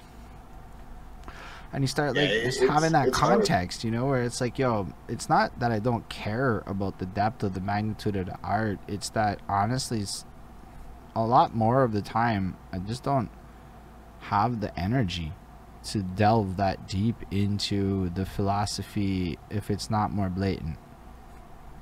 Yeah, yeah. So I get the same way, especially if uh, sometimes I half-ass listen because I'm driving or something, so I'm paying attention to the road and always, I mean, whatever's going on around me. So I'm not able to sit there and hone in and digest every single word. Yeah, I do like to hear some nice punchlines or a couple bars here and there in a, in a, in a dope beat. Like, but if I'm just driving in the car, that's why I don't mind listening to a lot of music. I think, I mean, not the most in-depth or even. Uh, technical rapper. I, I enjoy listening to Kevin Gates sometimes when I'm cruising, just in, I'm in a certain mood.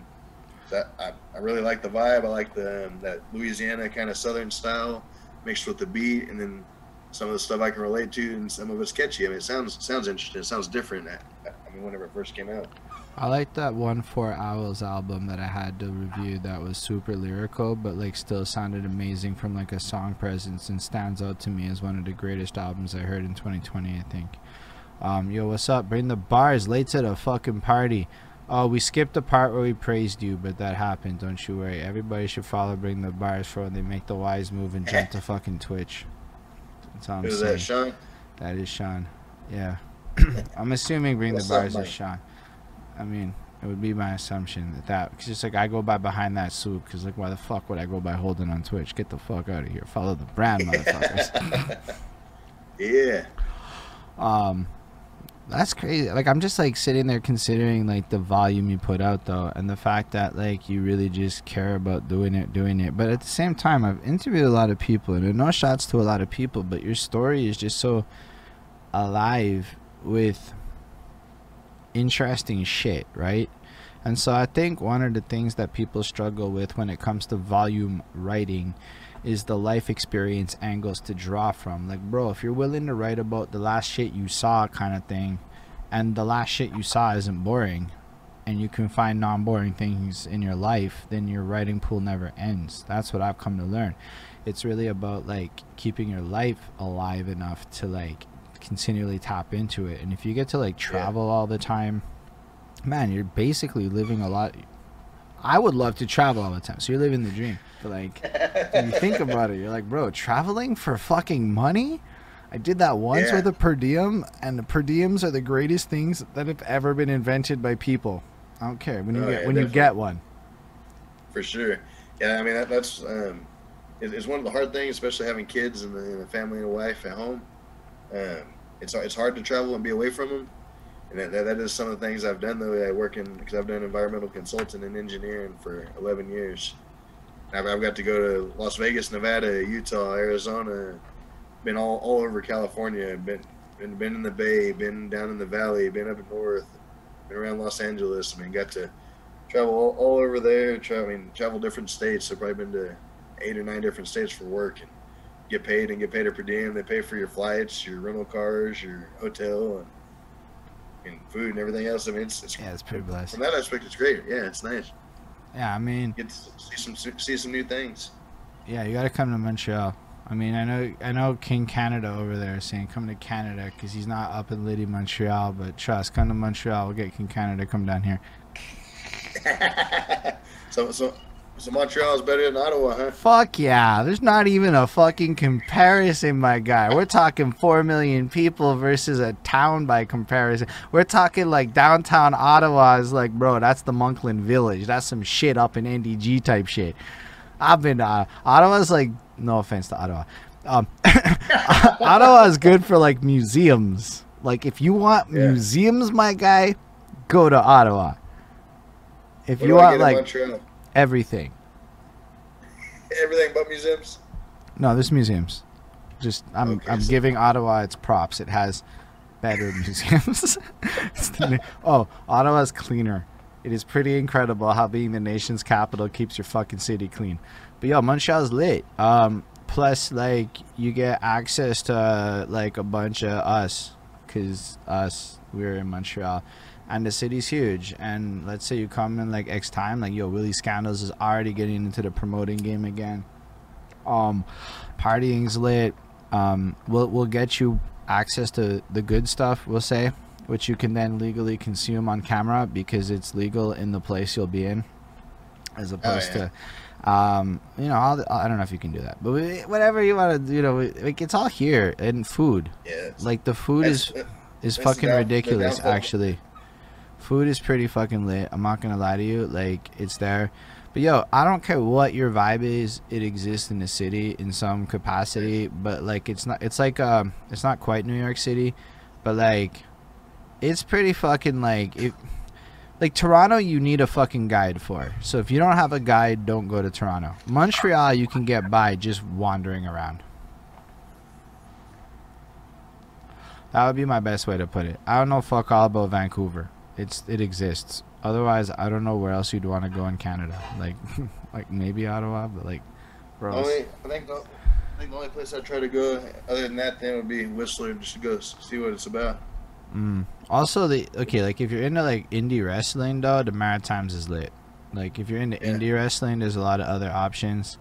Um, yo, Quebec's got indie wrestling too, though. Like straight up, there's a bunch of shit in Montreal. Like I'm telling you, whatever the fuck you're into probably exists here, and I don't even know about it because I don't try that hard. But like, I don't know, like the greater Montreal area, which includes like the fucking everything, is 4 million people. Like New York City's 8 million people, just to give context. Like geographically, we're smaller, I think. We're more compact.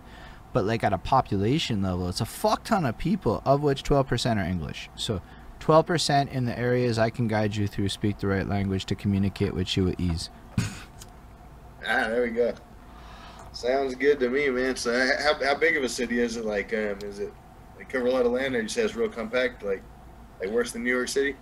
Um, I don't know. I've never been in New York City. I just looked at it on Google Maps and it looked like it was more spread out. I don't know how compact it is, and then I don't know how real the both population numbers are. I just know what the stats say.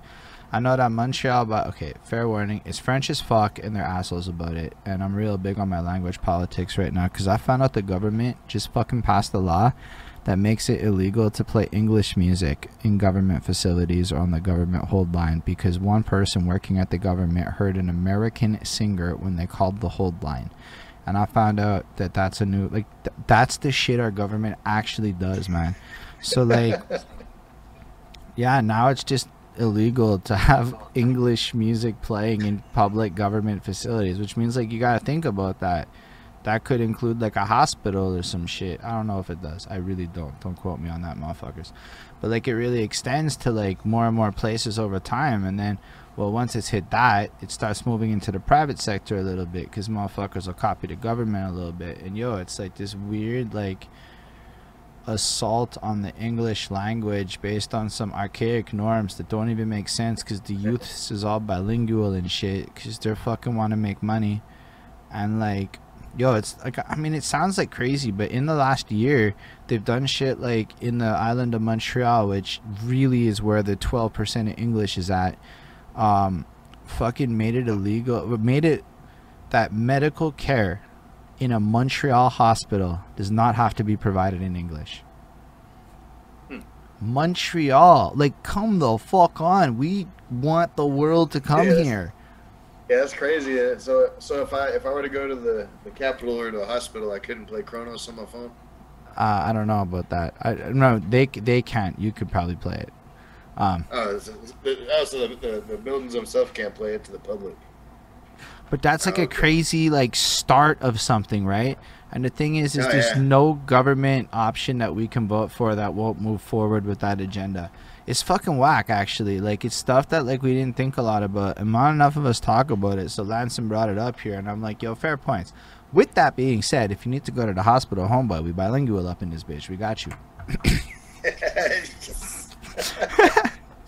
I'm just hoping I don't have to end up in a hospital in Canada anytime, nah. especially if Yo, I go to Montreal. I don't know.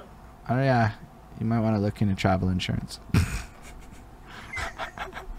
I'm like, it's free for me. It's not free for you. I was about to say, if I get hurt, I'm gonna go to Montreal. Hey, I came up here to visit you guys. I gotta go to the hospital real quick and get surgery. Yo, no, I think there's better places for that. Uh, nah, but if you came up here, it'd just be lit. All I can say is don't, don't necessarily come in the winter, because nobody wants that snow. Like, there's nothing. Trust, nobody's going out. We're all old now. No, we're all we hibernate for like six months, and then the other six months is fucking ridiculously awesome and is absolutely worth being here for. Like just being able to go to like the Tam Tams, like this mountain. It's not a mountain; it's a hill, but we call it a mountain because fuck that. And uh, you go to this thing, and everybody's just banging on drums and shit. And it's like even when weed was illegal, you could smoke weed there because everybody was smoking weed there. So like it was just a vibe. But you didn't have to smoke weed there. It was just a vibe and like then you like fucking like it's a mountain so you, what's the hell so you can go explore it and climb and go through fucking forests and then you come across larpers like the guys with the fucking styrofoam fucking swords Lit- I, dude i end up wearing gladiator gear running through fucking so like you get like that kind of shit in montreal and it's fucking lit like that yes all four seasons are beautiful respond to the chat don't come in the winter unless you want to freeze Yeah, I'll have to bring all my snowboarding gear if I do come. Uh, if you like that, it's probably lit though. Actually, you might want to come if you're into that world. Oh yeah, yeah, yeah. I like going to Tahoe. We were there one time. It snowed like 48 inches in like 36 hours. Fair it, enough. Was, it was a lot of fun. It, I, I'll say that I, I like it if I'm if I'm strapped to a piece of wood flying down a mountain drinking peppermint schnapps. I respect that. That's a that's a fair time to enjoy the cold. I I- If not, I might not want to stand out inside and walk around and work in it every day. absolutely trash. Um, honestly, like for me, it was the tra- this winter with the work from home, and I didn't have to like go outside if it was fucking cold. It was the best winter of my life. So, shout out to work from home, made my life better. Yeah, yeah, yeah. It's been a great thing. That was the, probably the only good thing other than the stock market that came out of um, COVID. Mm, Is um, yeah, just being able to work from home. I've enjoyed that a lot more. Set up, take take my monitor and everything from work and all my connectors and everything, and just work from the house. It's, it makes it a lot easier and less stressful. That's fresh. So, what comes next for you, Mister um, Kronos? Well, next, yeah, continue. Got a baby in November. As far as music coming next for me, um, I'm actually working on a sequel to Time Travel, um, which is the first of that series um, earlier this year in February. I'm working on one now called World Travel, and that's going to be the one that Steve Dread's going to be on. Too Bad's going to be on. RAP from the Bringing the Bars group from Canada is going to be on, and then I'm working on some collaborations in Ireland, the UK, three artists in Africa, one or two in the states, and it's going to be called World Travel. I'm basically just wanting to branch out to that network right there. Yeah, it's mad tech man say, of you. okay, And just work work with different uh, I love it. di- different artists, different cultures, different things. I mean, that's what I enjoy. I, you, you listen to my music. There's a collaboration on about ninety percent of it because I just love making projects with other people. Uh, kind of making something cohesive out of two different brains and off of a beat. No, for real. Like it's, I love the way you're approaching it, and I think it's super nifty because unlike a lot of people I talk to, you're my age, but you just started. Even myself, I'm my age, but I started like year, almost a decade back, man. So like my whole perception on this is not the same. Like I'm a, I'm a little more old man in this shit than I would like to admit. I'm gonna be real with you. But like Yeah. you're coming at this with almost this like youthful perspective just due to the circumstances of having to come in like you 17 right now. Except with the Yeah, means to like bang out tracks proper and shit. Yeah, and I think that's one of the things that kind of just makes it a different experience from what I've seen, um, and maybe even what's a little off-putting from the, the local regional scenes and stuff of so everything that comes in between that's not favorable. But yeah, I think having the means to financially to kind of help it, and having the, the people around you that uh, believe in you, and kind of, and so you get to network and they help out a lot. And that's that's what I really loved about meeting Too Bad and Steve and Willie and those guys.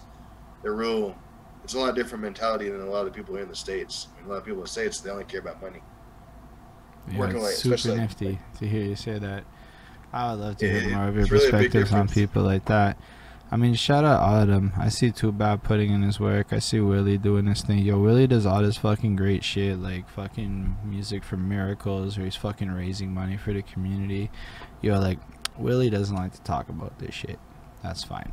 Whatever.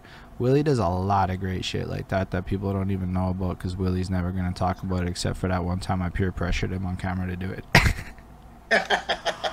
um no but like it's super cool to see you reach out like that so internationally like i'm not gonna lie currently i'm very hyper focused on montreal on some like english politics shit um but i realized like i'm kind of denying myself the opportunity to like fucking work with people like such as yourself where like i have my bullshit mixtape series. It's just supposed to be fun. You could just- like No, i and it- it you know like fun to listen to. I don't know, man. They take no time at all. The effort I put into writing these songs is I hear the beat, I think of the hook, I put the hook down. Does the hook suck? And suck is very loose in this term because we're not making studio here. Yo, mixtapes back in the day was like one take shit for real. real. Free. You would have a radio freestyle, poorly compressed, comprise a track on like a fucking freestyle on a mixtape sometimes. Like right, like yo, I once caught one of these old Eminem mixtapes. It was got bullshit quality on it. So like quality wasn't the focus. It was about the energies and shit. Mhm. And then I'm like, I mean, you can rap about whatever the fuck you want because it's not an album. Who the fuck cares? It's just songs that you just spitting shit on. So I'm running with this. I'm gonna, like, legitimately, I think tomorrow I'm gonna just start the next one on like some internal joke shit because of who the next beat maker is and whatever. And just like grab it, bang out a little one in like 40 minutes or whatever, and like just I don't know, a couple weeks, drop the next one, a couple weeks later, and then inevitably like expand it more and more. But what's crazy is already somebody sent me a bunch of beats and said, "These are for your mixtape. Do yours." And I'm like, "Oh, that's nifty. that's a good follow up to the story." And then somebody else is like, "We're gonna go to the cottage. Next man is actually gonna mix it because you're trash." And I'm like, "I am trash," and uh, and I'm like, "Oh, this is this is fucking weird." you know, like I mean, like you know when you think about an idea and you're like maybe, and then you're like, whoa, knocked it out the park by accident on that one. But it's like it's like to me it's like you either like it or you don't, and fuck it, I'm gonna put out so many songs that like ideally if you go through them all, you'll find like twelve you fuck with. Yep. And yeah, and that, that's that's my goal anyways with mine is especially too. I mean, by putting out mass volumes like that, I kind of want to show my diversity, and my uh, my growth, my progression, things of the sort, just to kind of showcase. Okay, this is what I've been doing. Hey, I've been working. This is my proof. Here, here let me turn it in for you. Here's my card. Blah blah blah. But because I mean, I've made stuff on reggae beats. I've made stuff on a reggaeton beat in Spanish, like Spanish English mix on a couple songs, and then and yeah, just some kind of like West Coast stuff, some more aggressive East Coast beats, some trap type stuff, some darks, um, southern stuff. But yeah, I'm gonna take a break real quick and run to the restroom. They'll just fucking. They're never gonna watch this. Facebook has like what a fucking video watch time of like six seconds, and then they fucking dip. Constant oh, video. Facebook's trash. But uh, you know what? You know why I keep the Facebook?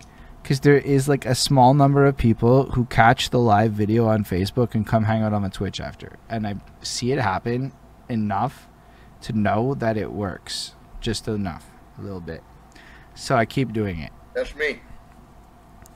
But like, yeah, so that's it. That small percentage of people that it works on, I'm like, well, those people might not have come on otherwise because Twitch isn't notifying them. that's actually the first way that I watched Willie's show because I that's how I found out about his Twitch. I, I, never even heard of Twitch anyways, and then um, I was watching a Facebook Live and I went to Twitch. Twitch is more fun. So I'm, I'm one of those people. Um, but Willie over here wants to know if Kronos could get in the ring with any hip hop artist, who would you like to fight? 50 Cent. Ooh, that's why. That's a, now I want to know why. Well, it's not not even that I want to beat him up. It's because I, I want to see him. I, want, I, I, feel like he'd probably be a, a good match. Like size wise, he seems like he's pretty strong and he's he, he's petty as hell. So I, would like I don't know. I just he's actually one of my favorite rappers as well. Get Rich or Die Trying is one of my favorite albums. But it's a good I think album. just off the top, off the top of my head, probably that's what I think of. Just I guess because I always wondered like, you know, he seems like he can fight, with where a lot of them probably don't. Mm. So yeah, I don't know. Yeah. Um, honestly, uh, have you had time to send them CDs yet? That's just from PMC and Network. Kronos, have you had time to send me them CDs? No, no, I haven't sent them yet. Um, yeah, I've been on the road with those shows, but I'll, I'll get them sent this week. So the the subtlety there is y'all can go buy some Chrono CDs, and he's shipping them international all across the world. And then this is where Braden the Bars looks cool, and he's like, "Bro, check out all these CDs I got from all of my homeboys." And I'm like, "Fair enough." and his little CD collection of people he knows is growing, and it's like, that's what it is, right? Look at y'all doing it. Go.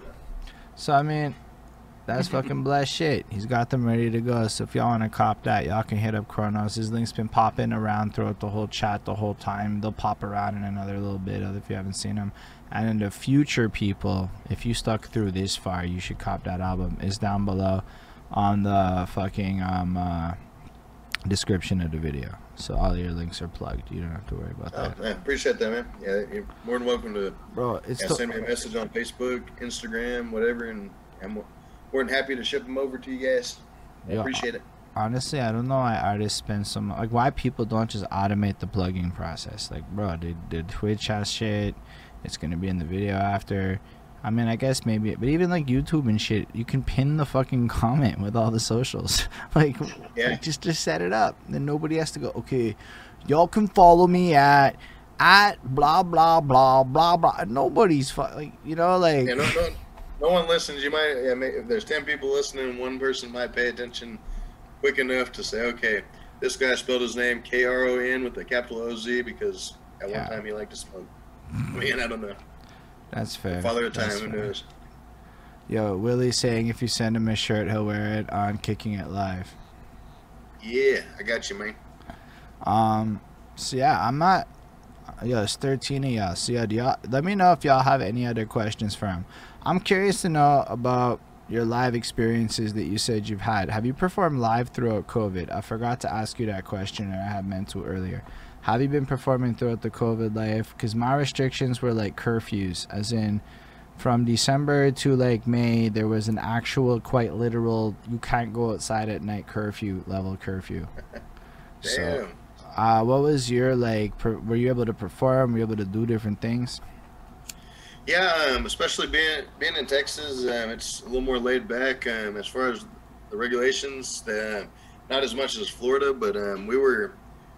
I think we started up shows again. Um, I performed. I want to say at June of last year at a couple shows, Okay. but it wasn't. Um, it wasn't like full capacity, and it had to be outdoors. But um, they were still allowing it to happen like smaller venues. Um, it was a private place. They say, "Hey, have at it." So I performed at um, rest in peace, Busta Ben High from over here in uh, West Texas. They had a Busta Fest. He had died, I think, 2017, 2018, and then so they had a fe- they're having a festival for him every year. So I got to perform over there with Trouble because I mean he's been performing 15, 20 years. He promotes, brings a lot of people down. He travels all over the country. He just got back from California, work doing some stuff over there for the music, and so he. I mean, I got to. He said, "Hey, you've been working in that song that me, him, and Twisted Insane did, the computer screens. He said, You want to come on my set and then perform your verse that you did on, on that song?" he did the hook and he did a, he did a badass verse on it to, to match Twisted's. It, it was it was it's a dope song. I think between all three verses, that was the fourth verse I ever wrote. And that's how I kind of got onto my first show too. You say, hey, you want to perform that verse um, up there on stage with me for the festival? So yeah, and he's, he's like, He's like, and I'll take one of my songs out, and he's like, just pick a song you want to perform, and perform one of your solo songs as well. So like the crowd that comes to watch me, they'll they'll know you. Yo, Kinda, yeah, serious. Showing a little bit of love. So I Uh, got to perform there and had a good response, and then from there I got I performed I think in about eight or I think eight different cities. Man, you're fucking popping off hard for a guy who's been in this game for so little time. Okay, it's because of the whole rest of your career, everyone. Okay, like, I think there's maybe something to that though, like to starting late. You know, to like Yeah, I mean, I, securing I don't that really have a- foundation. yeah, I, I gotta. I mean, either either come with it or let it go. Basically, I mean, No, but like, something that I, man, I have a relatively not probably as good as yours fiscally speaking, but relatively decent career for like where I'm at in life. It's not amazing. I would like to do better. I'm not doing that great with money. Let's be fucking real. It's but good enough to create enough opportunities to create like a snowball effect that wouldn't have been possible had I not been in the position to not be doing so well. you know what I mean? Like, like, like that's kind of like you know, like a blessing. But then you realize not everyone has that opportunity. And it's like, okay, so a lot of the things I might be flexing on are just privilege. And I'm like, or opportunity or things that have happened in my life that didn't happen to other people. Whereas, like, you know, I don't know, it just makes me think about it. Like, maybe there's a lot of power to building that foundation and not rushing into shit and then just taking like fucking 10 years to prepare your life to be able to just fucking blast the fuck off and do it.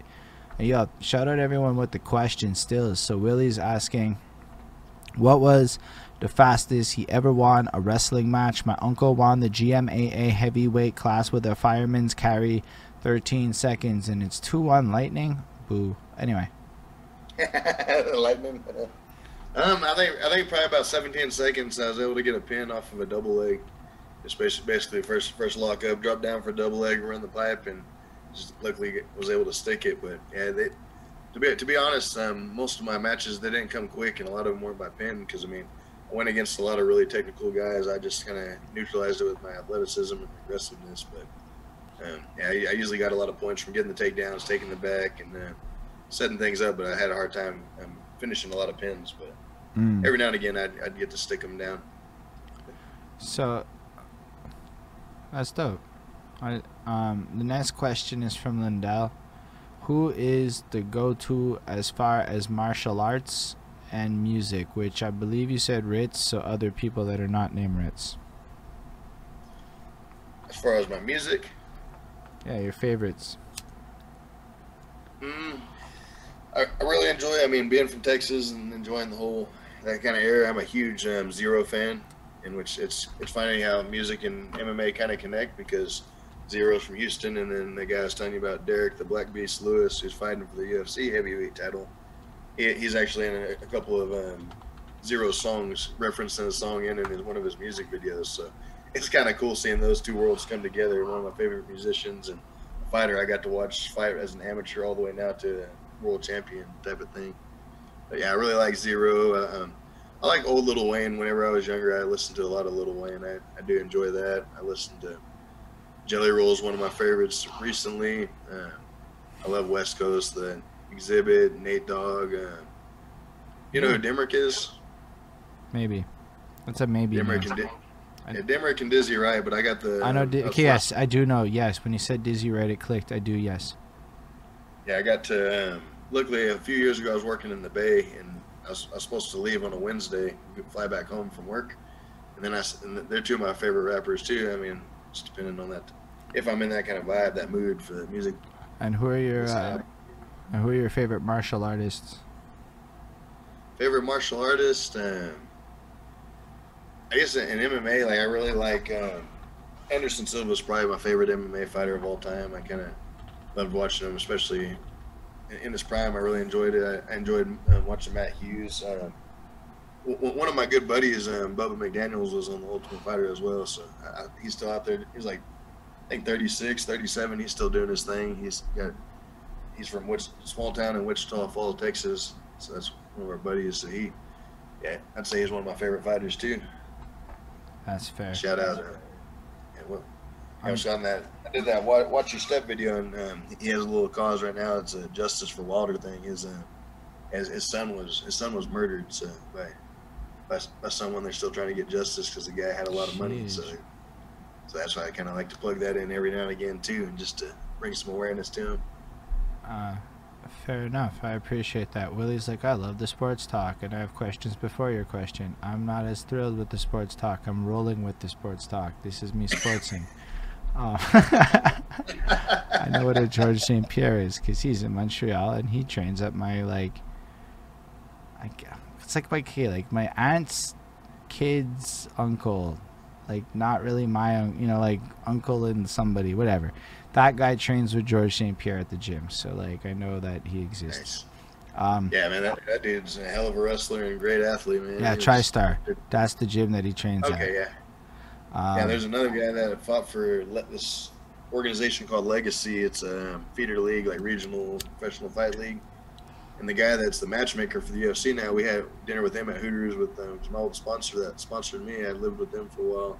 My buddy Scott Scott Parker, and we uh, he knew this guy, and that's how we met all these people like Derrick Lewis and. Uh, but there's a guy named Sage Northcutt. He is like a younger kid, and he's from Houston as well. He went and Mm. trained up there with here recently. I think like a year ago, up at TriStar a year or two.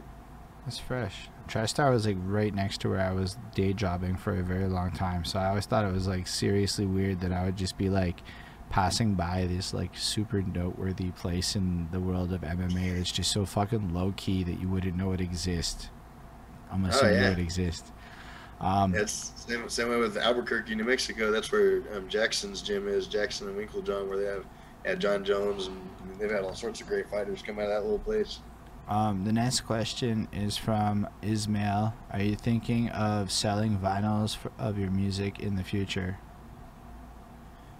Um, yes, I, I would like to um, get some vinyls. They're a little bit, it's a little more um, expensive to kind of put together and everything. So I'm wanting to kind of just build a, a legit, um, legit following. People that really, I guess, appreciate that because I mean, it's as far as monetizing, it's it, it's hard to make money off of vinyls because they're expensive. Like yeah, like the like I know the per unit price is like fifty dollars and some bullshit, but like man, for like every hundred people that'll buy a CD one will buy a vinyl is the real facts of that economics. Like you'll get somebody to buy four fucking CDs before they'll buy one vinyl on the fucking real. Um, uh, next question is also from Ismail. Bro, you're getting questions, man. People don't always ask questions. it's like to this level. Is what I'm trying to say. I, Um, I like to interact with everyone else, so keep them coming for real. uh, the African artists you are collaborating with are from which countries? Um, one of one of them for sure is from Kenya. I don't want to.